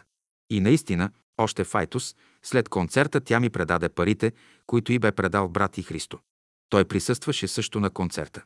Но не пожела да се срещне с мене, човека, който организираше чествуването на дядо му. Имаше съображение. Да си ги има. Глава 5. Работата ми с Георги Събев. Първо. Георги Събев беше възрастен, но с запазено ми сила. Бяхме преминали с него няколко етапа. Чествуването на Георги Куртев в София и Айтус, както и издаването на книжката Животопис. Второ, бях работил по-рано с него в едно предишно посещение у дома. Той разказваше, а аз записвах. Майка ми все ме опрекваше, че съм прибрал възрастен човек, който може да ми направи беля и да си замине тук, у нас, от този свят. Изпратихме го благополучно. А когато дойде следващия път, на стената видя некролога на майка ми. Каза, здравей, Радке, ще се видим горе. Не ми беше забавно. Но факт бе, че тя си замина преди него. Трето, през 1991 година се започна от мен подготовка за събиране на всички материали, които той бе събрал. Той ги беше пръснал на много места, дори не си спомняше къде бяха. Трябваше да се съберат. Четвърто, каквото можеше ми донесе. Другото трябваше да се събере от тук и от там. Аз също имах част от неговите писания. Пето. На 27 декември 1991 г. пристигна, дочаках го, престоя три дни у нас и след като записах на магнетофон онова, което трябваше да се запише, го изпратих на гарата жив и здрав за Бургас. Шесто. Разменихме още няколко писма. Краят на октомври получих писмо с некролога му, че е починал на 18 октомври 1992 г. на 86 годишна възраст. Седмо. Аз останах сам. Трябваше да продължа. Но не по пътя, а в борбата. До сега съм се борил, за да издам всичко написано и събрано от него в един том на изгревът. Осмо. По-късно запознах дъщеря му, Лили с моя план, както и внучката му, Мария Анастасова. Съгласиха се да съдействуват. Донесоха някои тетрадки, които лично бе подвързал, както и част от неговото творчество. Другата част бе у мен. Девето. Когато започнах да подреждам материала, бях отново атакуван остро от онези сили, които противодействуваха. Разболях се. Дадоха ми 20 дни отпуск по болест. Отначало не знаех откъде идва атаката. И един ден ми просветна в ума и разбрах. Не искаха и не позволяваха да излезе изгревът, том 10 с материалите, събрани от Георги Събев и от мен за историята на Айтоското братство. Трябваше да отстоя. Трябваше да се справя. Аз бях последният, десетият човек от варигата, който трябваше да реализира труда на мнозина. Трябваше да засвидетелствувам присъствието на стотици хора, родили се в Айтоския край като българи. Или аз, или те. Така бе поставен въпросът. Аз трябваше да довърша работата, започната от Георги Събев. Аз трябваше да победя. С излизането на изгревът. Том 10 означава, че аз съм победил. И всички, които са свързани с мен, също са победили. Писма на Георги Събев. 2 декември 1991 година. Бургас. Здравей, брат Вергилий. На срещата ни на градината не ни остана време за лично общуване, поради голямата твоя заетост, желанието ти да се свържеш с братя и сестри, от които можеш да получиш материали за предстоящата работа. Аз пренебрегнах своите лични въпроси и интереси в полза на общото. Ето защо сега сядам да ти пиша за онова, за което не ни остана време да говорим на градината. Имам желание да дойда в София за няколко дни, за което ще ми бъде необходимо място за нощуване. Може ли да стане така, че да бъда твой гост само за няколко вечери? Знам, че работиш на смени, и то предимно нощем, ето защо интересуваме коя дата, ден и час бих те намерил вкъщи, с оглед на това да определя деня и часа на моето пристигане в София. Когато седнеш да ми пишеш, да не забравиш да ми съобщиш и номера на телефона, за да можеш да ме посрещнеш както по-рано на гара Подуене. Ако това можеш да сториш в скоро време, много ще ти бъда благодарен. Имам безплатен билет за София и да се видя с приятели и братя. Да можем да направим връзка или да се създават нови връзки и отношения с оглед на нашата обща и предстояща работа. Ина е преподавател в детска музикална школа, за да си разнообрази работата с децата. Вчера ми поиска от моите гатанки и басни, подходящи за работата и с децата. Мисля да я изпратя, макар че още не са печатани. Ти какво би ме посъветвал? Не рискувам ли с това си добро желание, като искам да й услужа? могат да попаднат в нечи ръце и да бъдат издадени от името на друг. Колкото е силно желанието ми да й услужа, толкова и рискът е по-голям. След 2 декември, всеки следващ ден може да тръгна за София, ако времето не е много студено. Чакам вашият отговор. Ако Господ каже да дойда, тогава ще се стопят всички пречки. Което трябва да стане, ще стане. Моля ти се, предай на твоята майка по невидимия телеграф моята благодарност за доброто посрещане и топлото гостоприемство. Тя е пак при тебе, само дето не я виждаш с физическите си очи. Тя ти е един от невидимите помагачи. Ти не си сам в светлия път, който си намерил и поел. Желая ти все така да имаш крепък дух и издръжливост. Да побеждаваш препятствията с разумност. Разумността ще те укрепи срещу нападките на някои, които са на друго мнение. Нека с живота си докажем, че сме достойни ученици на мировия учител. Не оставяй денят празен да отмине. Нито в доброто друг да те надмине. 19 май 1988 година. На лавина крак не туряй, в пътя няма да я спреш. Тази истина едничка на време да разбереш. С привет! Георги Събев. 20 декември 1991 година. Бургас. Здравей, Вергилий, брат мой! Получих писмото ти от 16 този месец и ти благодаря за информацията, която ми даваш относно извършената работа и за тая, която предстои да се извърши и чака твоя ум и сърце и твоите неуморни ръце. Прави което можеш, което е за слава Божия, за успеха делото на учителя, делото на бялото братство. Дано по-скоро тези идеи да стигнат до умовете и сърцата на готовите души, които да приобщят усилията си и общо да работим за славата Божия. Радвам се на импулса, който имаш. Този божествен импулс, пълен с безкористие и желание за работа. На Божията нива, която чака да впрегнем ум, сърце и воля, да помогнем на тия, що гинат в неволя и невежество. Бог да благослови безкорисната работа, която вършиш. Продължавай. Помощници ще се намерят. Аз тия дни завърших новата книга Срещи, случки и спомени от изгрева с учителя. Тя е около 100 страници. Тя вече чака своя ред, за да излезе на бял свят. Като се срещнем тия дни, ако е казал Бог, ще поговорим повече. Дано ни стигне времето. Моето тръгване от Бургас на 27 декември в 5 часа сутринта и пристигане на гара по Дуене в 11 часа и половина. Моля да ме посрещнете. С привет! Георги Събев. Глава 6. Как бе спасена и как се отпечати?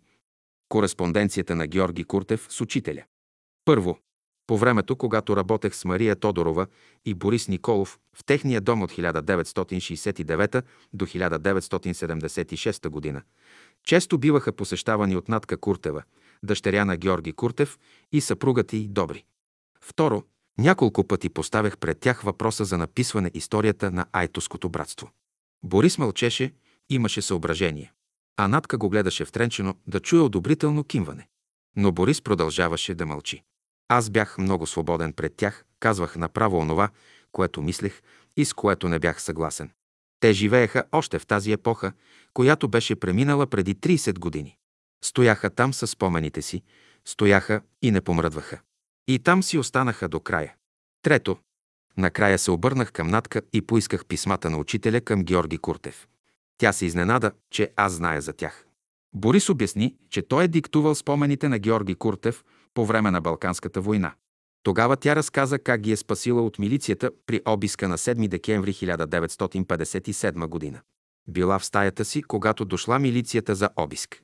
Поела с двете си ръце папката с писмата от чекмеджето на масата и ги сложила между чершафите от гардероба. Помолила се, учителю, запази ги. И така те бяха запазени, аз ги поисках да ми ги предаде, обясних подробно плана си. Тя обеща пред Мария и Борис и пред мъжа си добри. Обеща, но после не изпълни обещанието си. А защо? По-късно написах няколко писма за целия този случай. Ето ги. За поучение и за обучение. Уважаема сестра Натка Куртева, предоставям ви един кратък обзор на онази работа, която съм започнал през 1970 година и я довършваме през 1989 година, преди 19 години. Каква работа е свършена? Първо, Георги Събев 1965 г. пише три статии. Биография на Георги Куртев. История на братската градина. Опитностите на Георги Куртев, с които аз съм се запознал през 1969 г. и които Борис ги беше изхвърлил като непотребни. А защо? Защото той бил стенографирал всички опитности на брат Куртев, но не беше ги дешифрирал, понеже нямаше време и в момента изобщо не се занимаваше с тия неща, а се занимаваше с мозайки. От тия публикации на Георги Събев аз имам само опитностите, но нямам биографията на Георги Куртев и нямам историята на братската градина. Ако ги има да ги даде, молим я за това. Второ, през 1972 година накарах на сила Борис да дешифрира и разкаже стенографираните опитности на Георги Куртев, които са в мен и не са давани никому. Трето, от 1970 година до 1974 година. Аз съм се срещал три пъти с Натка Куртева при Борис и в трите случая съм повдигал въпроса да се оформят всички записани и запомнени неща от живота на братството Файтус и от Георги Куртев. През цялото време Борис мълчеше, а Натка оплашено гледаше каква е реакцията на Борис. Борис мълчеше и не даваше своето мнение нито за, нито против, защото не желаеше да се реализира моя план. Защото много добре знаеше, че аз исках да включа всички онези, които можеха и знаеха нещо, да напишат и разкажат за Георги Куртев. Като всеки един от тях представляваше отделен автор. А Борис желаеше точно обратното да остане само той като автор, понеже знаеше, че аз ще съхранявам разказаното от него. Дали това е така? Ще се убедите след малко. Тогава Натка Добрева ми разказа как е съхранила писмата и обеща, че ще ми ги предаде, което обещание бе направено през мене и пред Борис, и Борис не възрази. Четвърто през 1979-1980 година. Поради добрата връзка на Верка Куртева с мен, още от времето на сестра Мария, същата се съгласи и ми разказа всичко, което знаеше, като ми предаде част от тефтерчето на Георги Куртев, което бе преписано от Марийка и един екземпляр бе даден на Натка Боева за съхранение. Когато Борис научи, понеже Верка се беше похвалила, той настрои някои познати на Верка, че съм я ограбил и че щял съм да търгувам с нейните неща с цел да се противопостави на тази работа. Имах няколко срещи с Верка, когато бе настроена срещу мен, понеже съм се продал на Борис, според нейните изказвания. Верка аз уважавам много, защото ми се довери и с нея свършихме една голяма работа. А другото, което се случи, бе задколисно противопоставяне на Борис. А защо? За да не се свърши работата. А защо да не се свърши? За да остане само той. Борис не е братството, а братството е проявление на Божествения дух чрез учителя на земята. През неговото пребиваване на земята между българите. В това братство участваха всички. А защо? Защото Божественият дух се проявява в единствено и множествено число. Единствено число беше учителят, а множествено число – всички сподвижници и последователи на учителя. Георги Куртев обичал често да казва една формула от учителя – не коригирайте божественото. А божественото проявление на земята и между българите беше школата на учителя, а Айтоското братство беше част от тази школа. Въпросът е, трябва ли да се съхранят нещата от живота на тази школа? Пето. От 1986 г. бяха записани опитностите на Натка Куртева, която съдействаше за това. Шесто. След като Борис узна, че е работено с Натка Куртева, извиква в Бургас Натка Куртева в семейството на Кралеви и забранява да ми се предадат писмата на Георги Куртев. А защо? Да се противопостави на завършването на тази работа. А защо? Защото щяха да се видят работата и дейността на всички участници в тази колективна работа. А това са Георги Събев, Верка Куртева, Натка Куртева, Натка Боева. Ето това е причината, за да се противопостави в семейство Калеви. След като научих тази работа, аз реших да защитя Натка Куртева, като се разведа с Милка Кралева, защото също са участвали в това противопоставяне. Аз се разведох след 9 години очакване и причината за разтрогване на брака беше Борис, понеже имаше влияние над Милка още от времето, когато сестра Мария Тодорова си замина и той искаше да я доведе при себе си и да я направи съпруга. По този начин се вижда, че Борис се противопоставяше от самото начало на тази работа, още от 1970 година, преди 19 години. А защо? Кое е по-важно? Възбраната на Борис или думите на Георги Куртев? Не коригирайте Божественото. Борис не само коригира, но се и противопоставя на една работа за Бога. А защо? Отговорът е ясен. Иска да остане само той. А дали това е така? Това е една работа, започната преди 19 години и непрекъснато той се противопоставя, като Натка Куртева е лично свидетел на това и го изпитала на гърба си. Седмо. През 1987 г. бяха записани опитностите на Натка Боева за Георги Куртев и беше направен план от мен, чрез който тя да напише един обзор за Айтоското братство и който план тя трябва да реализира. 8. През 1988 г. Георги Събев беше поканен от мен в София вкъщи и той разказа много неща, като онова, което разказа ще бъде допълнение към дадени моменти от биографията на Георги Куртев. Но това ще бъде допълнение към онова, което той е написал през 1965 година. Оказа се, че той в момента нямаше копия от биографията на Георги Куртев и историята на братската градина Файтус и не бяха ми предадени. Ако има натка, да ги предаде. Стана така, че Георги Събев охладня към мен поради чужди внушения, с цел да се попречи на работата. А знаете вече откъде идват тия внушения. Но беше късни на тези внушения, защото ние изпреварихме и свършихме работата. Георги Събев настояваше да бъдат включени само неговите написани неща за Георги Куртев и Айтос, понеже били написани и нямало смисъл и от други, на което аз се противопоставих и казах, че това е колективен труд и обща братска работа и всички ще участват, които знаят и които могат. Девето. Варигата от онези, които бяха написали за Георги Куртев и Айтос, е приключена и работата е завършена, въпреки пречките, поставени от Борис. А защо бе свършена? Когато се работи за Бога, идва Божието съдействие и Божието благословение. Десето. Какво е необходимо още? Да се предадат писмата на учителя до Георги Куртев, които ще бъдат преписани и ако настояват, могат да бъдат върнати на този, когато посочи Натка. Целта е да довършим работата, а Натка Куртева да разкаже подробно как са запазени писмата и да разправи за обиските и как Георги Куртев, като видял опразнената стая, заплакал. Всички снимки от Георги Куртев и от Айтоското братство да ги предаде за преснемане и ще ги върнем, ако настоява, като на гърба бъде означено времето, местността и имената на хората. Всички собственоръчно направени записки, извадки, тетрадки и други с неговия почерк. Всички допълнително събрани опитности, случки от живота на братството, Георги Куртев и братството, разказани от други членове на Айтоското братство. По този начин няма да бъдат отхвърлени и другите, които могат да разкажат или запишат нещо.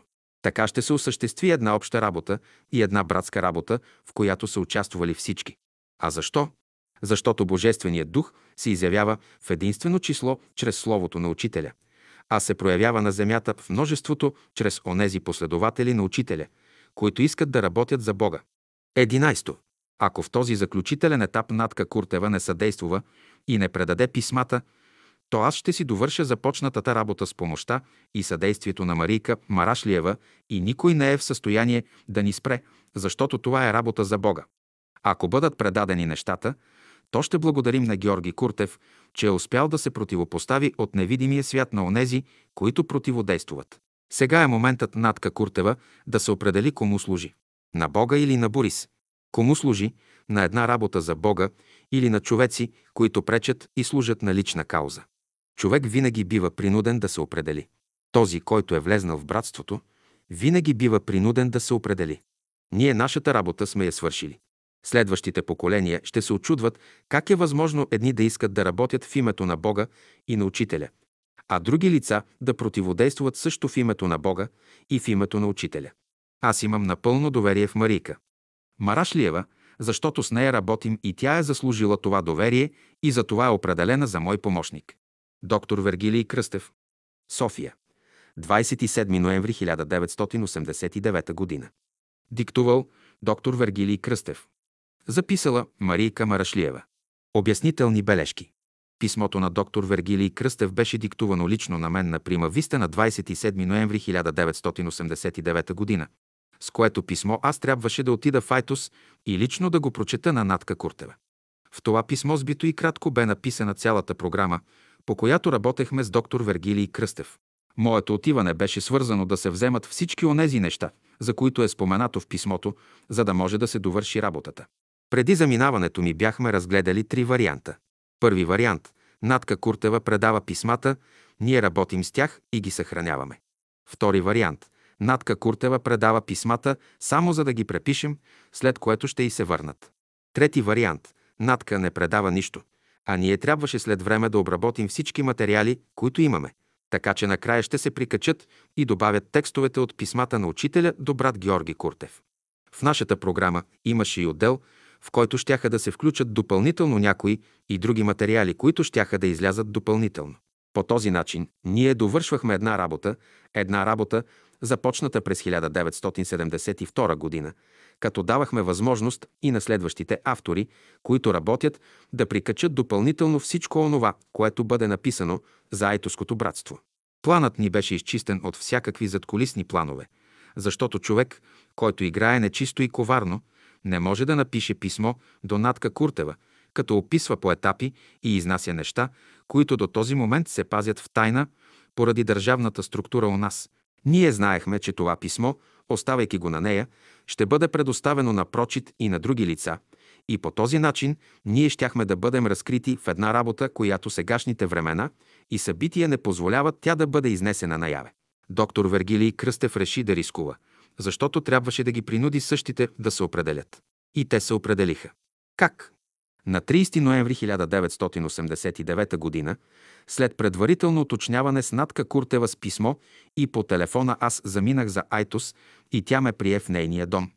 Прочетох и писмото и го предадох. Нейната реакция беше следната. Първо, тя се очуди за неща, които ние знаехме до подробности. Второ, тя остро реагира срещу доктор Кръстев и най-категорично заяви, че няма да предаде нищо на него и че не иска да има нищо общо с него. Трето, от поведението на нея и на сестра и разбрах, че настроението от тях е допълнително вложено и по инструкция на Борис Николов. Аз се завърнах в София и разказах всичко на доктор Кръстев, като същият ме помоли да напиша горния текст и да бъде прикачен към неговото писмо до Натка Куртева. Уточнихме се, че ние продължаваме нашата работа и трябва да я довършим, защото ние успяхме да преварим всички уния сили, които се явиха да противодействуват.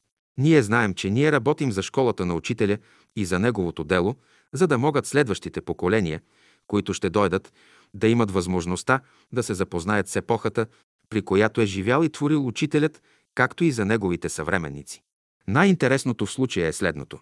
От 1944-1989 г. в разстояние и време на 44 години, а това правят два пъти по 22 години, а това е цикълът на школата на учителя.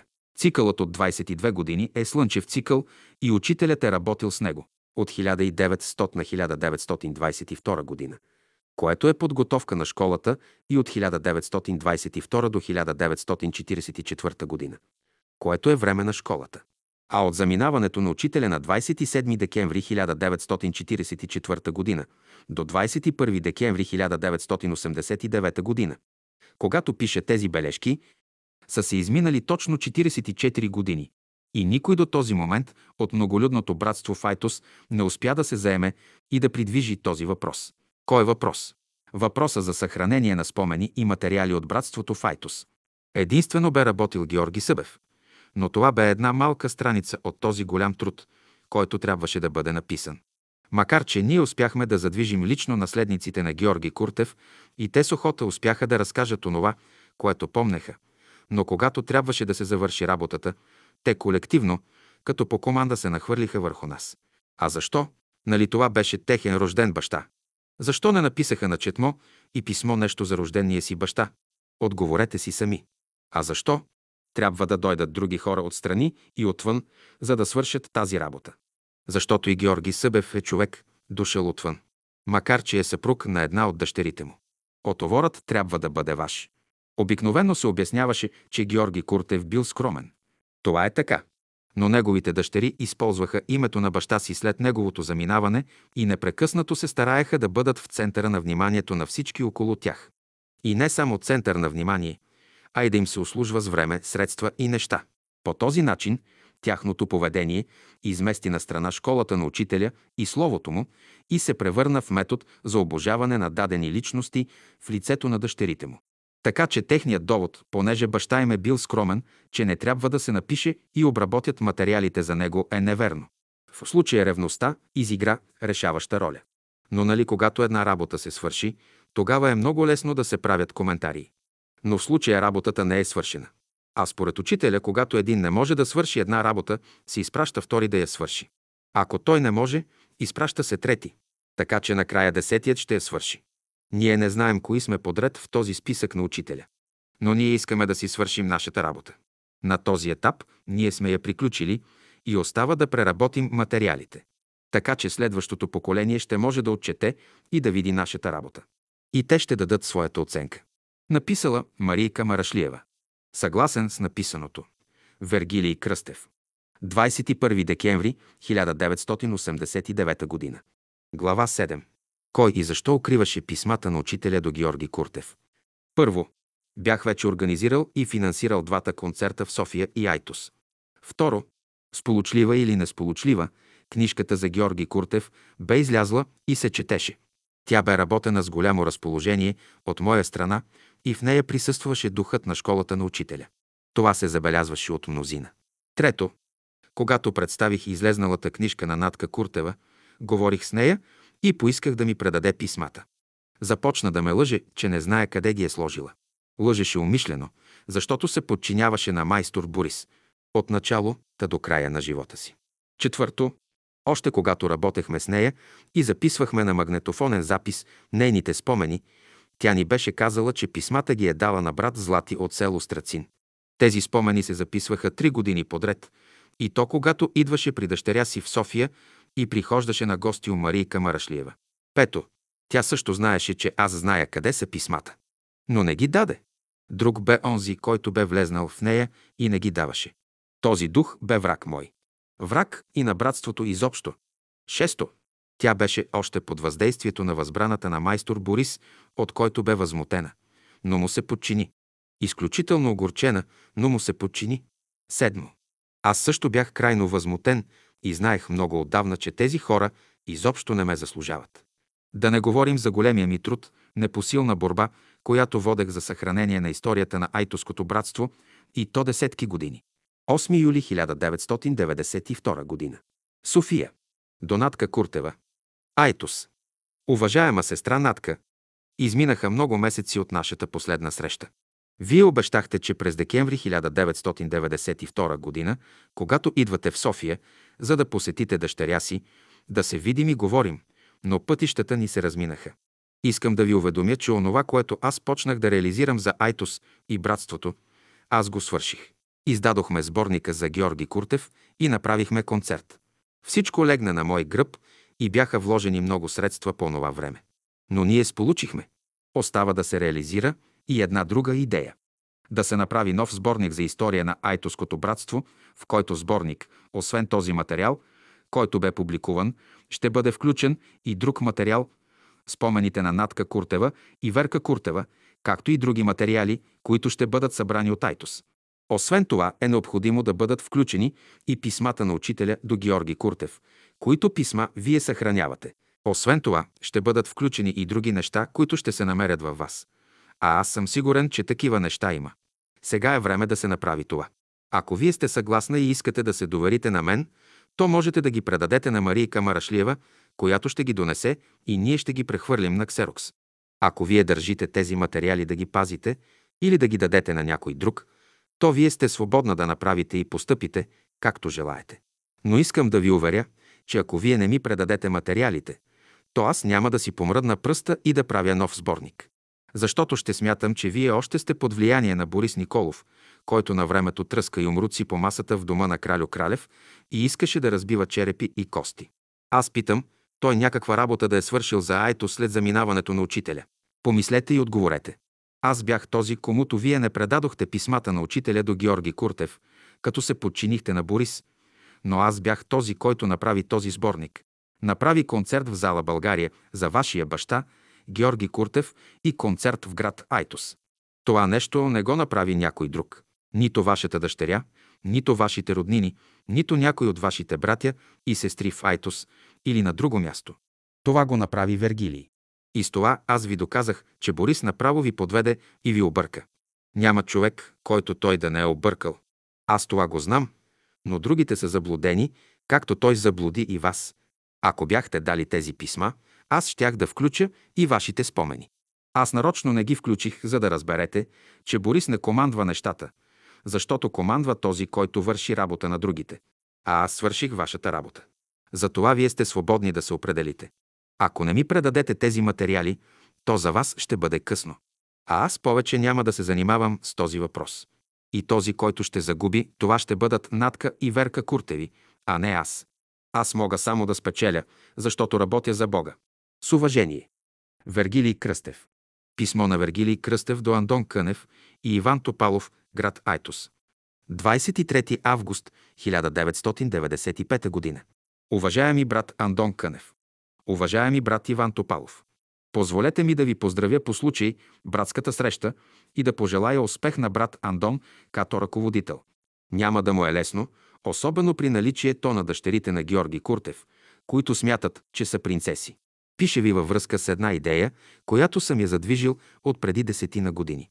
Така на 15 юни 1991 г. по случай 120 годишнината от рождението на брат Георги Куртев, аз организирах и финансирах концерта в Камерна зала България. През есента на 1991 г. издадох една малка книжка за Георги Куртев, която финансирах сам и ми струваше една годишна заплата като лекар и поради инфлацията парите не можаха да се възстановят, освен това онези, които отпечатаха книжката, ме излъгаха при самия печат и аз не бях доволен от работата им. На този етап тя свърши добра работа. Есента, през месец октомври 1991 г., организирах концерт в градския салон на Айтос, като финансирах пътя на музикантите, а салонът беше платен от рождения брат на Натка Боева. В този сборник, по мой план, трябваше да включиме и опитностите на Натка Куртева и Верка Куртева, които съм записал преди 10 години – и които Марийка Марашлева прехвърли от магнетофонен запис на машинописен текст, тогава смятах да бъдат включени писмата на учителя до Георги Куртев, които се пазеха в Натка Куртева и която бе обещала да ги даде, за да ги преснемем. Но се явиха хора, които попречиха. Така Кралю Кралев от Бургас извиква от тях Натка Куртева по поръчение на Борис Николов, който бе отседнал у Кралеви. Натка взима за спътник покойната койна. Там Борис започнал да заплашва Натка Куртева да не ми дава никакви писма, за да бъдат включени в този сборник. Той така крещял и викал, че тя едва оживяла и възмутени с койна се прибрали в Айтос. Те били извикани нарочно, за да ми попречат на плана. По-късно Натка Куртева беше дошла в София и разказа целия случай в присъствието на Марийка Марашлева. Беше възмутена от Борис, но му се подчини и не ми предаде писмата да ги включа в сборника. Каза ми, че писмата не са в нея в брат Злати от село Страцин. Като разбрах това, аз нарочно не включих нищо от спомените на Натка. Така смятах, че е справедливо.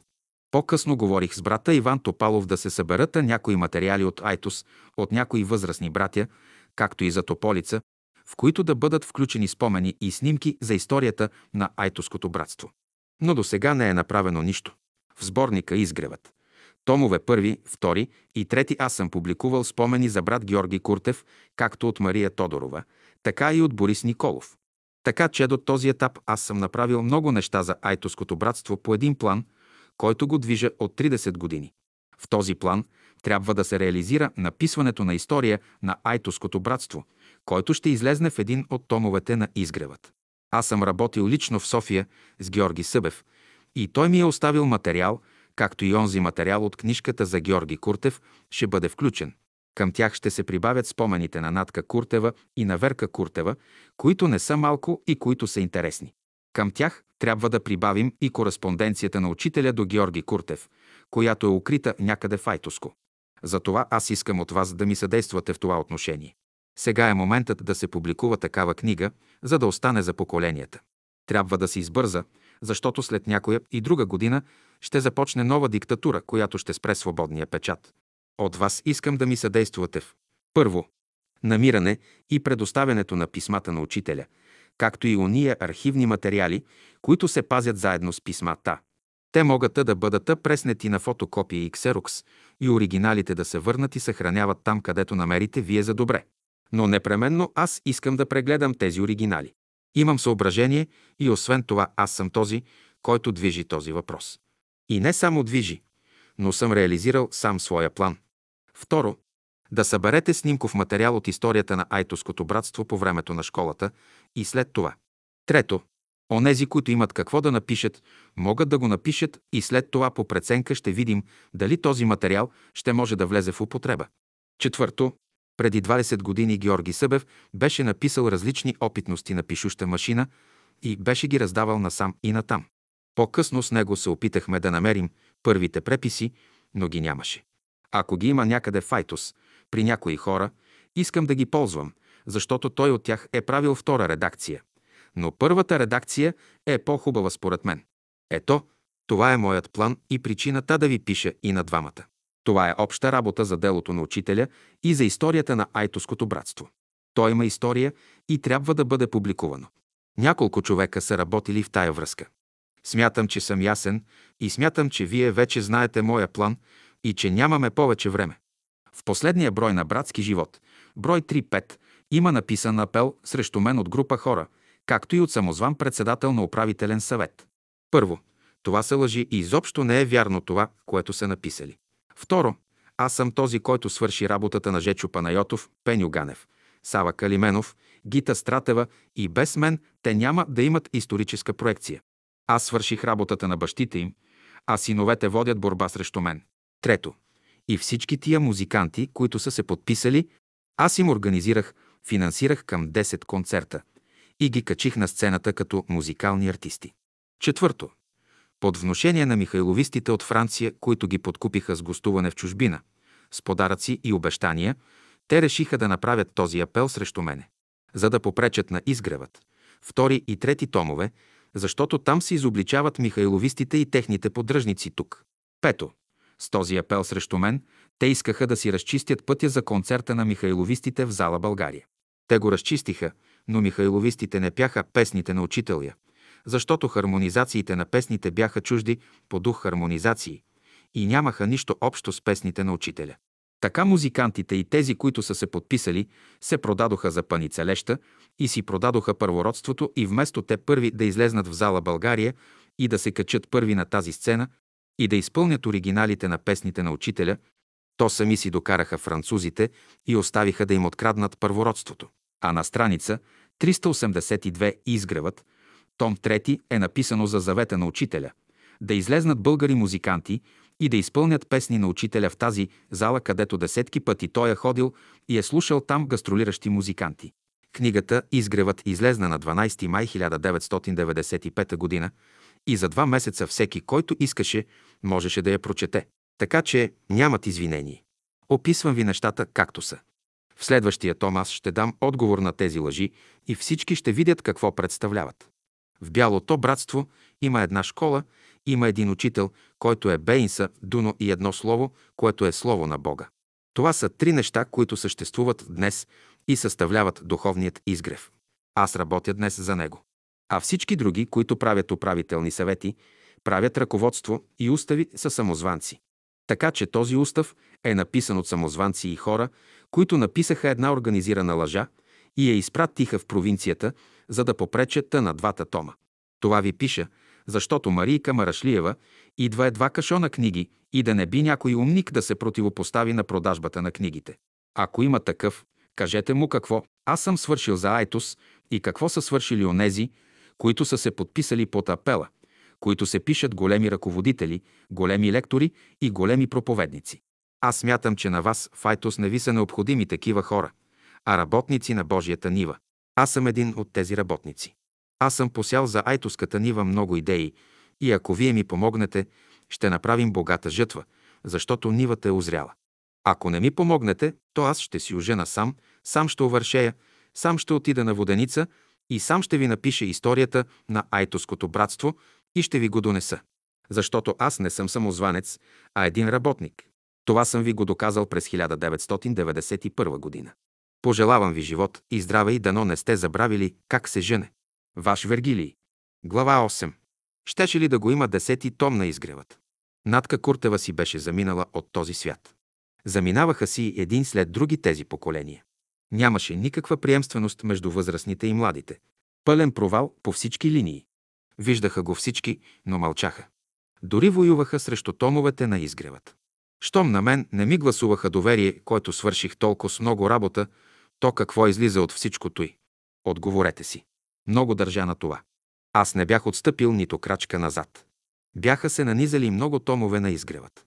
Тогава реших да направя последен опит. Намерих адреса на сина на Злати и му написах писмо. Изпратих копие и до ръководителя в град Айтос, Андон Кънев. Бях дал ултиматум на онези от невидимия свят, че ако не ми предадат писмата на учителя до Георги Куртев, няма да си мръдна пръста за историята на Айтоското братство. Бях го решил. Целият материал бе у мен, събиран над 40 години от Георги Събев. И от мен. И съхранен от мен. Събран и подреден. Чакаше времето си. Мина време и писмата ми бяха донесени от Весела Маркова. Направих опис и върнах описа по почтата, какво има в мен. На един от концертите в София, който организирах в залата, бе синът на Злати. Колю. Колю бе пазил писмата и ги бе предал на Андон Кънев и той ги препрати към мен. Весела Маркова ме запозна с него. Казах му, благодаря ти за доверието. Да знаеш, че за тези писма аз съм се развел с жена си. Платил съм много за тях. Колю ме оглеждаше и не вярваше на очите си, че ще срещне такъв човек. И че съществува такъв човек. И че го има. След като писмата дойдоха у мен, разбрах, че небето беше вече решило да отвори път да се публикува всичко той, събрано за Айтоското братство. Започна нов етап за подреждане, за систематизиране на материали. Всеки автор, който си беше заминал отдавна, идваше отгоре над мен и изявяваше своите претенции. Поставяха ми условия, дори ми пречеха. Когато бяха живи, нищо не направиха, а сега ме притискаха отгоре. Накрая аз не издържах и реагирах остро. Един след друг ги изпращах от мен, че аз съм този, който решава, но не и те. Те бяха се провалили, а аз бях този, който сега ги спасяваше от забравата. Или ще ми съдействате, или се махайте от мен. Така се разделях с всеки един от тях. Особено ми беше трудно с Георги Събев. Цели 10 дни материалът бе разположен в хола ми на отделни купчини и аз го прескачах непрекъснато. Той държеше за едно или друго, а аз държах да не изхвърля нищо от това, което бях записал от него. Цели 10 дни се разправях с него. Успях да подредя и да вместя неговия материал и това, което бях работил с него. Но по моя преценка и по мое решение, а не по негово. Накрая се съгласи, защото успях всичко да подредя както трябва. Съгласи се и излезнах на прав път, по който тръгнах към изгревът. Том 10. София. 25 януари 1998 година. Уважаеми непознати Колю Златев, обажда се Вергилий Кръстев от София. Да ви се представя. Аз съм този, който е съставил и издава поредицата Изгревът от том 1 до том 7. В момента се работят следващите два тома. Но имам материал за един том, който ще обхване историята на Айтоското братство, с живота на Георги Куртев и всички опитности на приятелите от Айтоския край. В разстояние на 30 години аз съм събрал материал за историята на Айтоското братство. Записал съм спомените на Натка Куртева, Верка Куртева, Дора Куртева и целият този материал е готов за печат. Освен това съм работил с Георги Събев и целият материал, който той имаше за Айтос, ми е предаден от него, за да може да го включа в някой том на изгревът. Така че материалът за Айтос е събран. Вероятно има и други материали, но никой не предава нито снимки, нито нещо друго. Сега е времето да се отпечати историята за Айтоското братство, докато сме живи и можем. Защо ви пише всичко това? За да ви уведомя как стоят нещата. Има и нещо друго. И това ме кара да ви пише писмо. Още през 1974 г. Добри и Натка Куртева по баща, в присъствието на Борис Николов и Мария Тодорова ми разказаха как са спасили от обиска през 1957 г. писмата на учителя Дънов до Георги Куртев. Аз им разказах своя план и те обещаха да ми ги предадат, за да ги публикувам. От тогава измина четвърт век и аз реализирах моя план и материалът е готов за публикация. Трябва само да се прибавят писмата от учителя до Георги Куртев. Към 1986 г. Натка Куртева в присъствието на Марийка Марашлиева ми каза, че писмата ги е предала на брат Злати от Страцин, за да ги съхранява. Тя обеща да ми ги предаде, защото аз записах нейните спомени с баща й, а не някой друг. Но по-късно се намесиха други хора и я отклониха от това намерение. При една среща между Маргарита Калканджиева и мен, тя ми съобщи, че дъщерята на Натка, Руми, която е в чужбина, след погребението на майка си е поискала да вземе писмата от вас. Но вие сте ги били предали на кралю Кралев от Бургас. В момента тези писма ми трябват, аз описах за какво ми трябват, питах Милка Кралева и тя отказа, че баща е получавал писма от вас. Също и краля отрече да е получавал писма от вас. Значи тук някой лъже. Аз написах няколко писма на Андон Кънев да придвижи този въпрос, но той нищо определено не може да ми каже. На пръв поглед той иска да ми съдействува и накрая нищо не излиза. Ето защо пише писмо до вас, за да си изясня този проблем.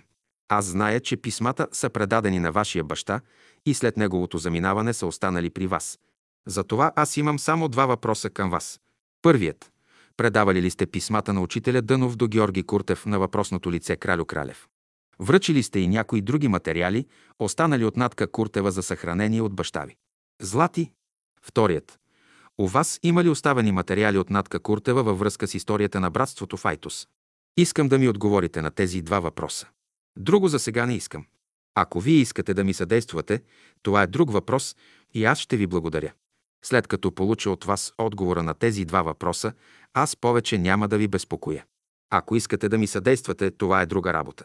Аз искам да публикувам писмата към останалия материал, защото там им е мястото. Но ако не ми се предадат, аз пак ще публикувам материала, но непременно ще отбележа имената на онези, които са съдействували и на онези, които са противодействували. Истината е една и лъжата е една. Защо ви пише всичко това? Аз съм този, който организира и финансира първия концерт на братството по случай 120 годишнината от рождението на Георги Куртев в град София, като бе изнесено кратко слово с подходящ концерт от песни на учителя. Аз бях този, който организира концерта в Айтос по същия повод и с мои пари бе заплатен салона и аз доведох от София музиканти, като им платих пътните разноски. След това Натка Боева взе пари от рождения си брат и възстанови сумата за салона. Но това я накарах аз, защото той беше стипендиант на братството. С братски пари се изучи да стане доктор и ги накарах да плати салона. Те се изненадаха, че аз знам всичко това. Но това не го направиха доброволно, а под мое давление. Аз бях този, който състави онази книжка за Георги Куртев и я финансирах с мои пари.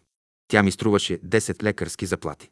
Накрая, след като занесох книгите в Айтоската градина, за да се продават, то накрая ми върнаха един чувал с книги, вместо да ги изкупят.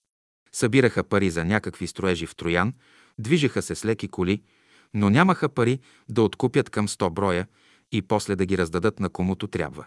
А инфлацията изяде парите. Защо ви пише това? За да знаете, че аз съм този, който движи тези неща. А дали вие ще ми съдействате и дали вие ще ми отговорите на тези два въпроса, то вие ще решите. Ако ми съдействате, това е добре. Ако не ми съдействате, също е добре. Нещата ще бъдат ясни. Адрес Вергилий Николов Кръстев. Писмо от Андон Кънев. Ръководител на Айтоското братство от 1994-1999 година. До Вергилий Кръстев. 12 март 1998 година. Айтос. Брат Вергили, обаждам ти се във връзка с писмата, които е писал учителят до брат Георги Куртев. Брат Колко Златев от Страцин я открива най-после и я донесе тук при мене в Айтос. За да можем да ти я изпратим, трябва да се обадиш на Весела Маркова. Ако дойде на края на месец март тук в Айтос, на братската градина, ще я изпратим по нея. Само, че ще те моля, след като я получиш и си свършиш работата по нея, искам същата да ни я върне обратно, за да остане в архивата на братството. Дано ти помогне, за да можеш да довършиш книгата за Георги Куртев. Това е, с което можем да помогнем. Желая ти много здраве и успех в тази благородна работа. С братски поздрав. Твой брат Андон. Глава 9. Съдбата на писмата на учителя до Георги Куртев. Първо. На следващия концерт внучката на Георги Куртев, бойката Натка Боева, идва при мен и пита, вярно ли е, че писмата са от теб? Вярно е, в никакъв случай няма да ги връщаш, ще ги оставиш от теб и ще ги пазиш. На тях не им трябват. А, аз за тези писма се разведох, когато ми пречеха да ги получа.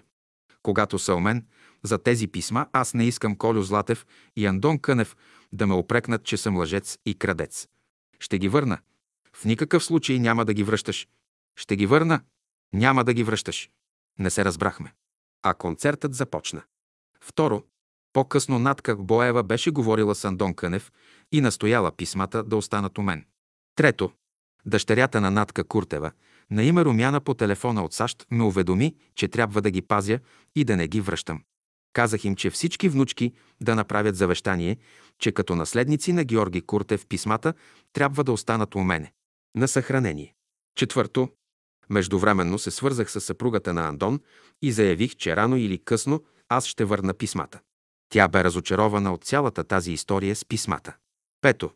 Според мен в бъдеще цялата кореспонденция на учителя с учениците му трябва да се издаде по оригинала, а самите оригинални писма да се пазят в държавен архив. А последователите на учителя Дънов могат да ги четат в отпечатани издания, а почеркът на учителя в издадените фотокопия в печатни книги. Шесто. С напредъка на размножителната техника и новите технологии за печат ще осигурим всеки, който се интересува да види, да прочете и да се запознае както с почерка, така и със съдържанието на писмата. Седмо. Но това е друг етап, към който сме се устремили, но не сме стигнали още. Може да се осъществи по мое време или по друго време след мен. Аз държа да бъде по мое време. Осмо. Една от задачите ми е да осъществя приемствеността на поколенията. Това може да стане по три начина. И което се реализира. Чрез мен се отпечатва оригиналното слово на учителя Дънов. Чрез мен се отпечатва изгревът. А това е историята на школата. Чрез мен трябва да се отпечати оригиналната песнарка с песните на учителя и оригиналната паневритмия. Но това става чрез мен, а не чрез другите. Запомнете това добре. Глава 10. Защо бе съхранена градината Файтус по време на социализма 1945-1990 година? Първо, по време на социализма, когато управляваше Комунистическата партия и власт, почти всички салони на братствата бяха затворени и отнети по различен начин, но от едно и също място. Остана само салонът в град Бургас и то само защото кралю Кралев го бе записал като личен имот. Остана и братската градина в град Айтос. А защо ли? Ето защо. Второ, съставът на Айтоското братство е многолюден, като членовете му са от съседните села, поради което публикувахме списъците с имената им.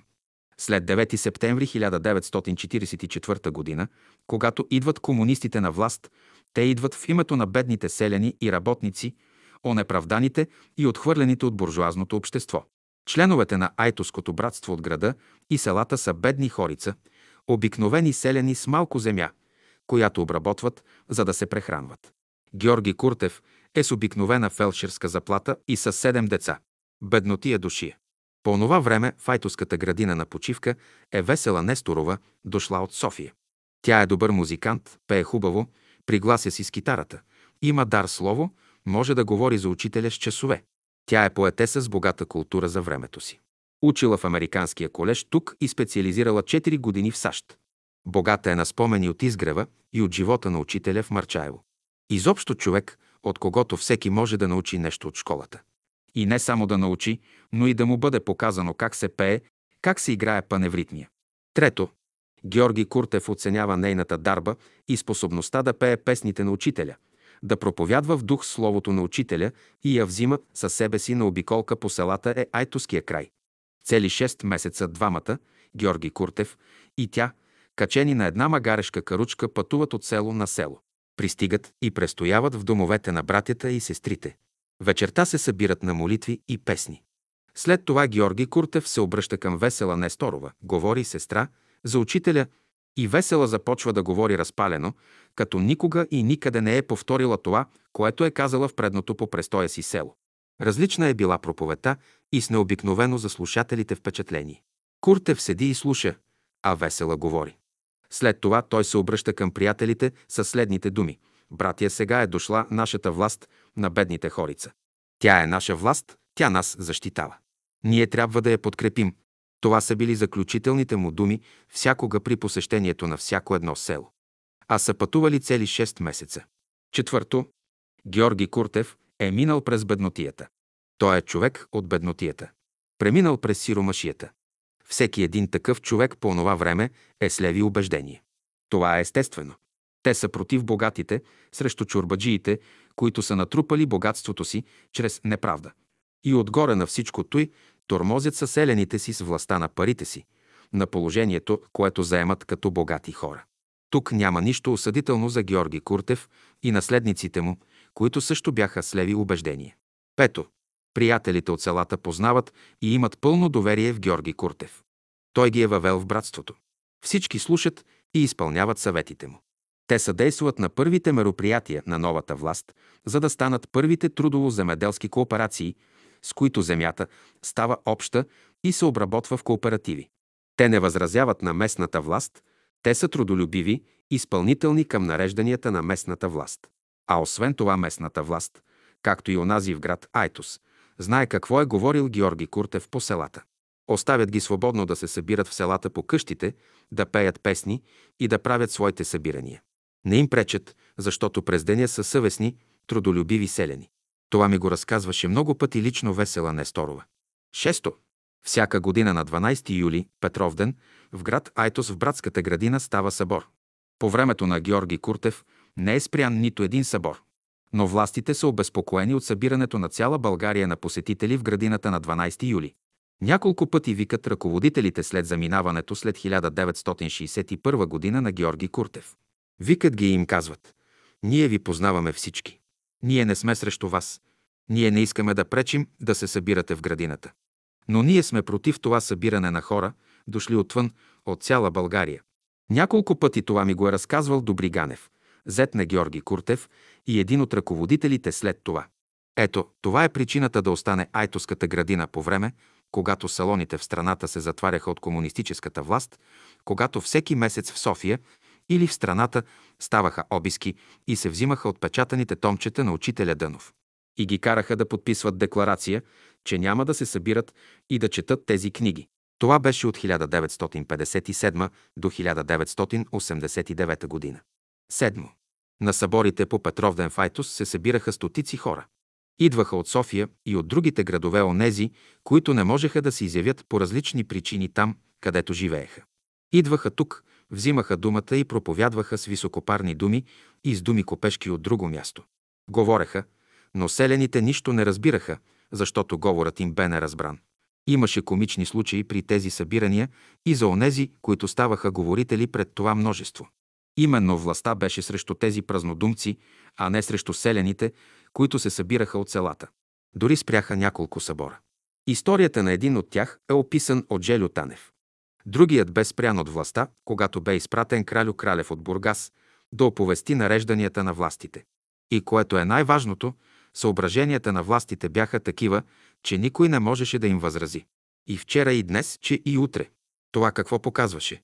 Този събор трябваше да се ръководи от духа на Словото на Учителя, а отделни личности се стремяха те да ръководят събора. Оттам стана разминаването между думи и дела, между Словото на Учителя Дънов и неговите последователи. Днес, след 1990 година, нещата се преповтарят.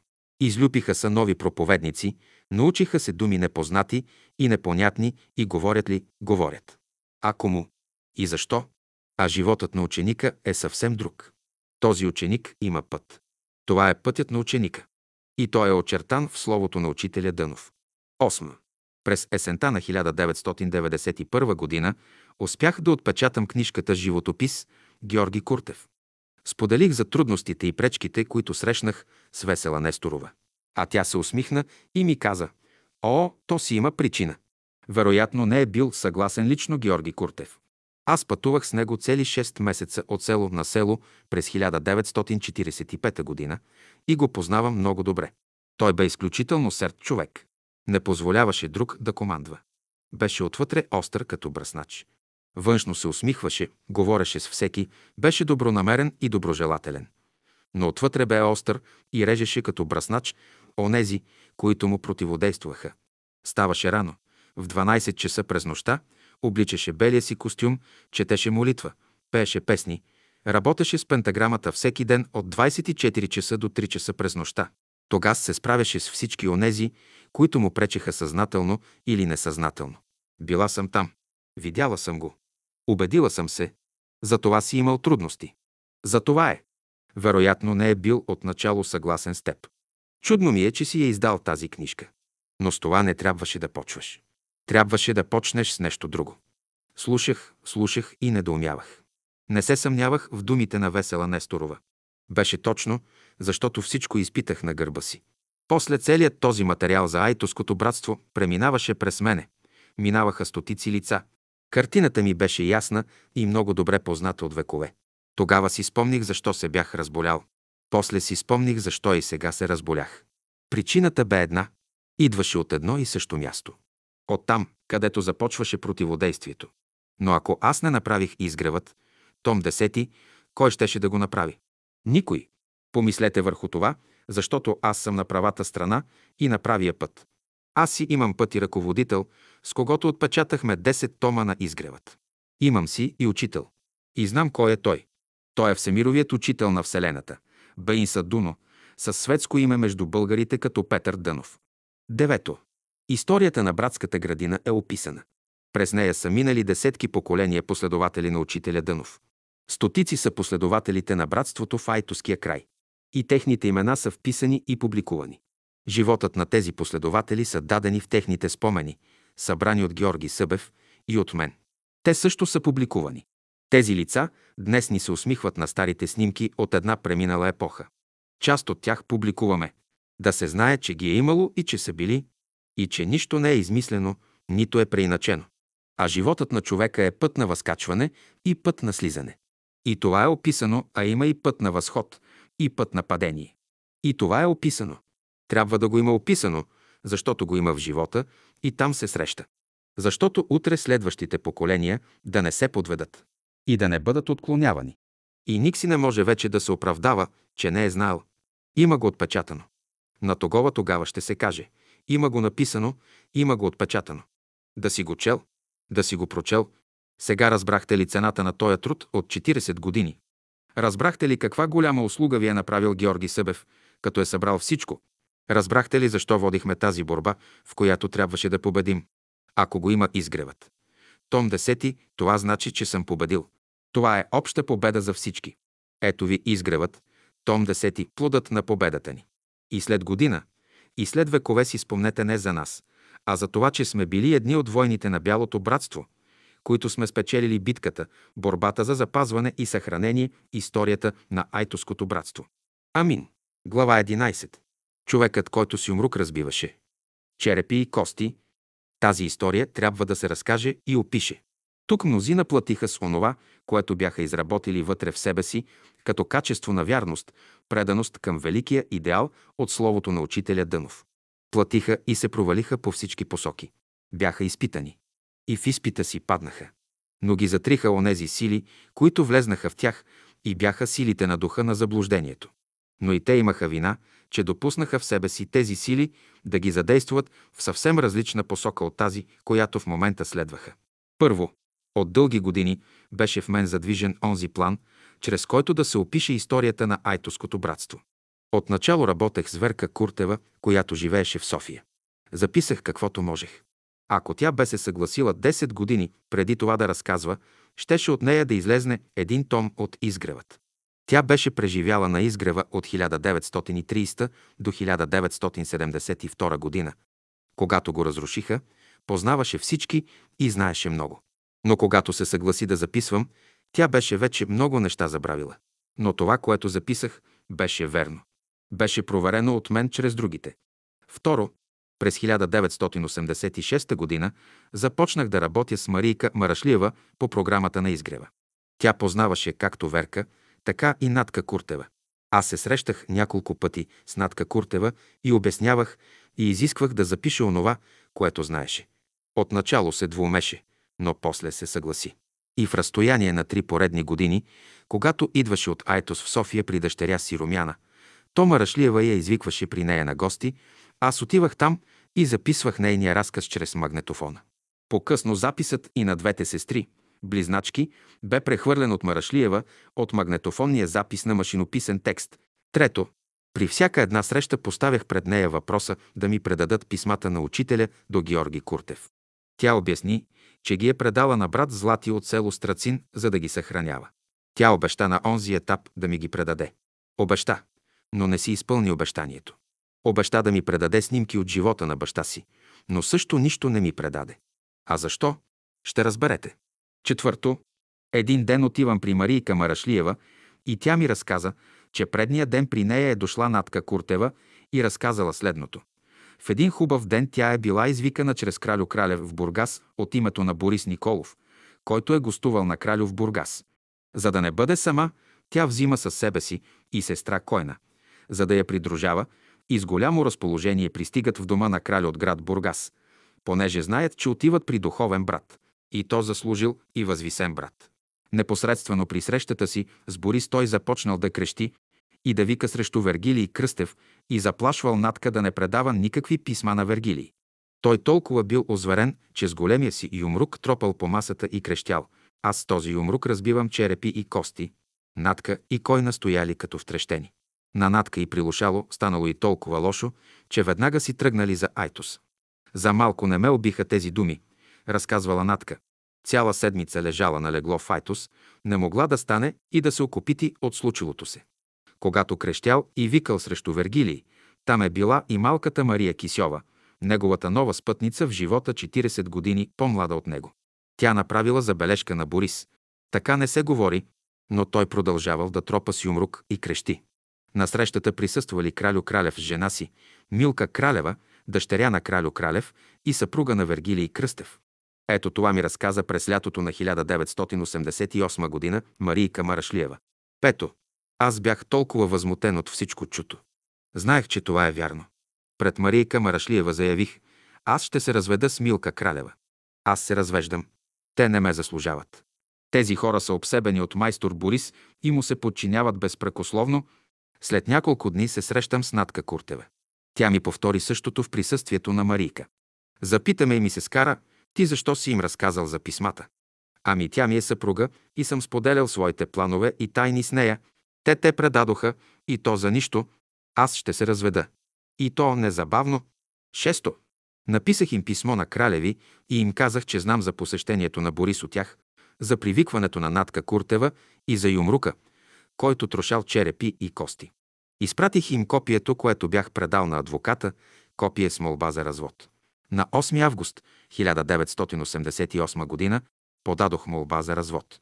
Беше заведено дело за развод на 16 януари 1989 г. Второто дело се гледа на 22 май 1989 г. и получих развод. Разноските по бракоразводното си дело ги поех лично аз, равняващи се на две лекарски заплати.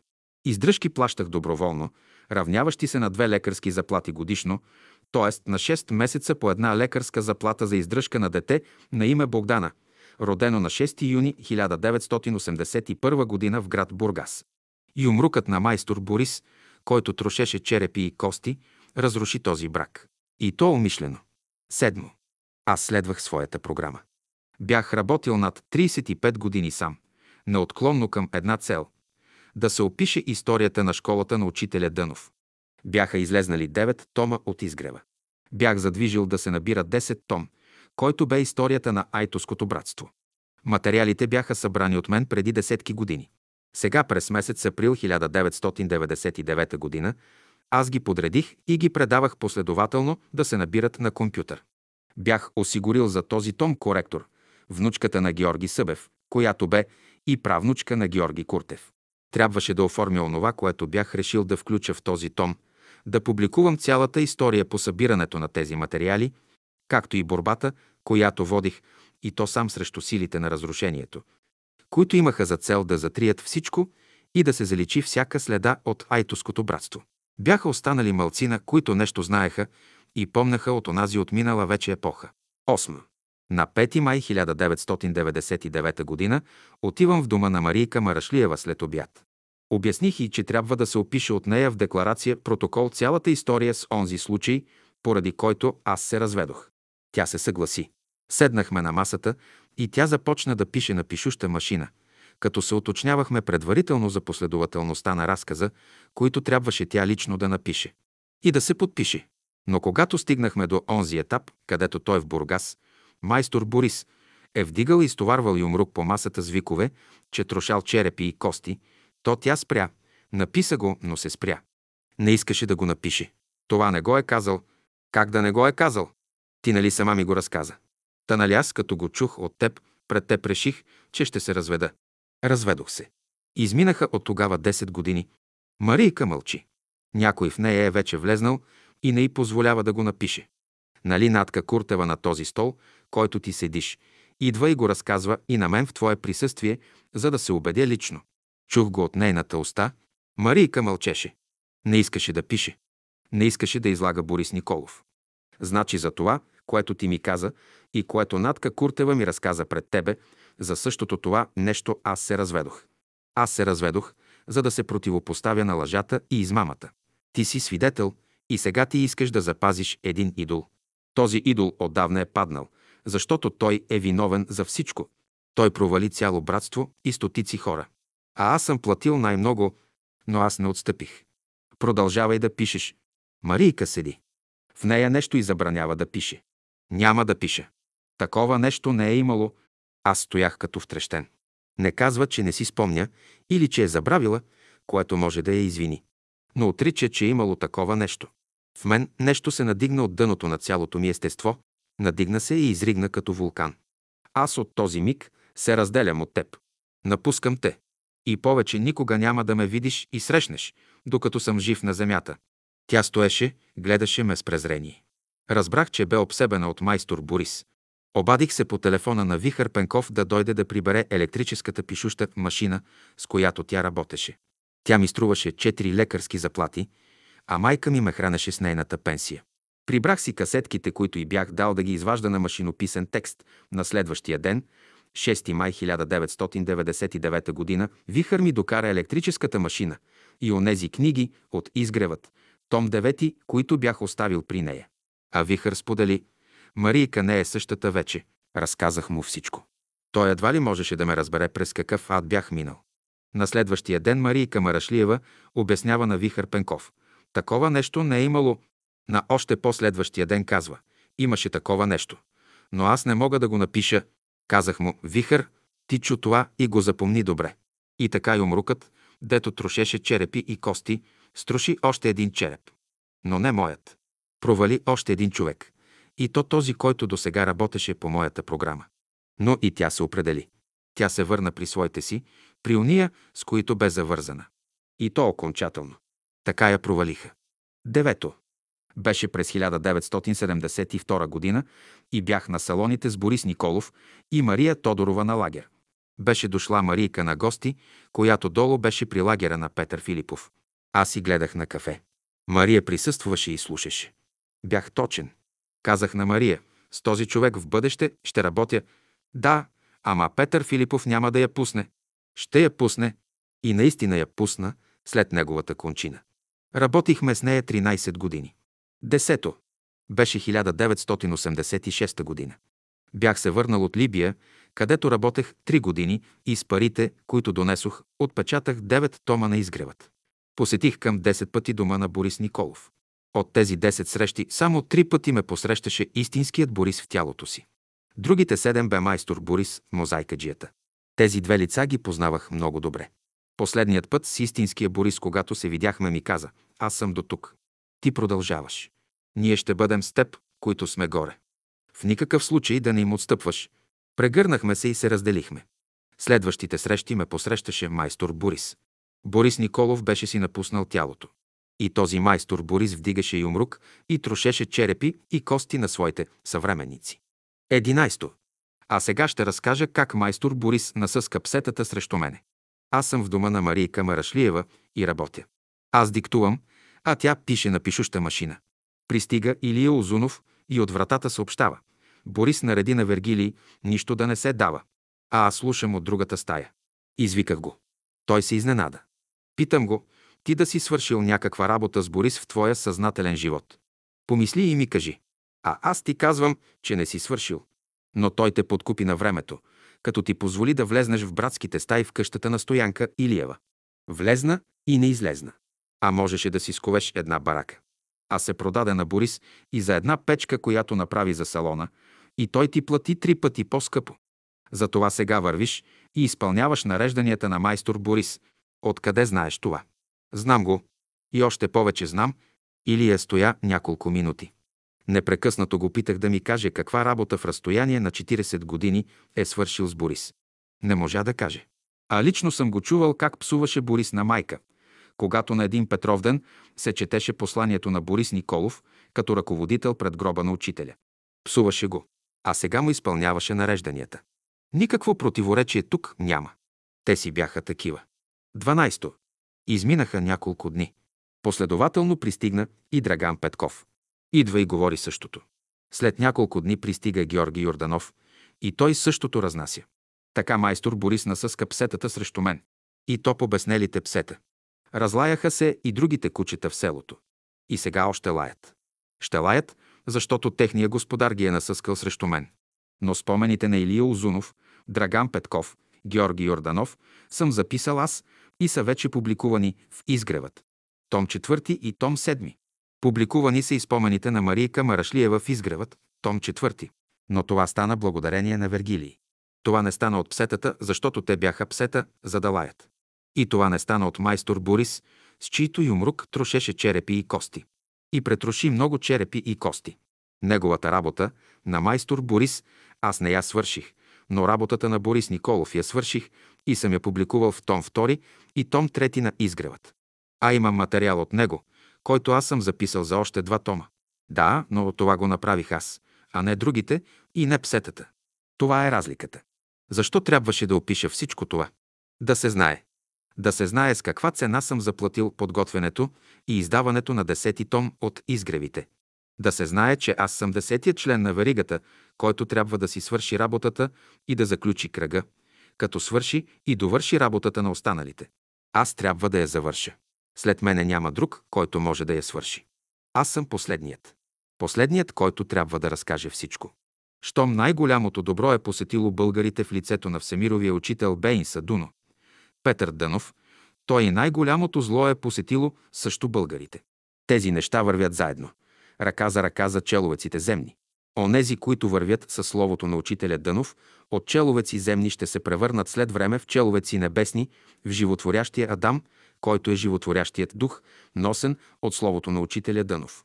Онези, които вървят, завладяни от духа на заблуждението, стават слуги на своя господар и ще си продължават по своя път на человеците земни от хиляди години.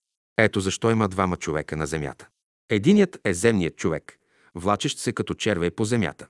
Другият е небесният човек, крачещ свободно по земята в дух и истина.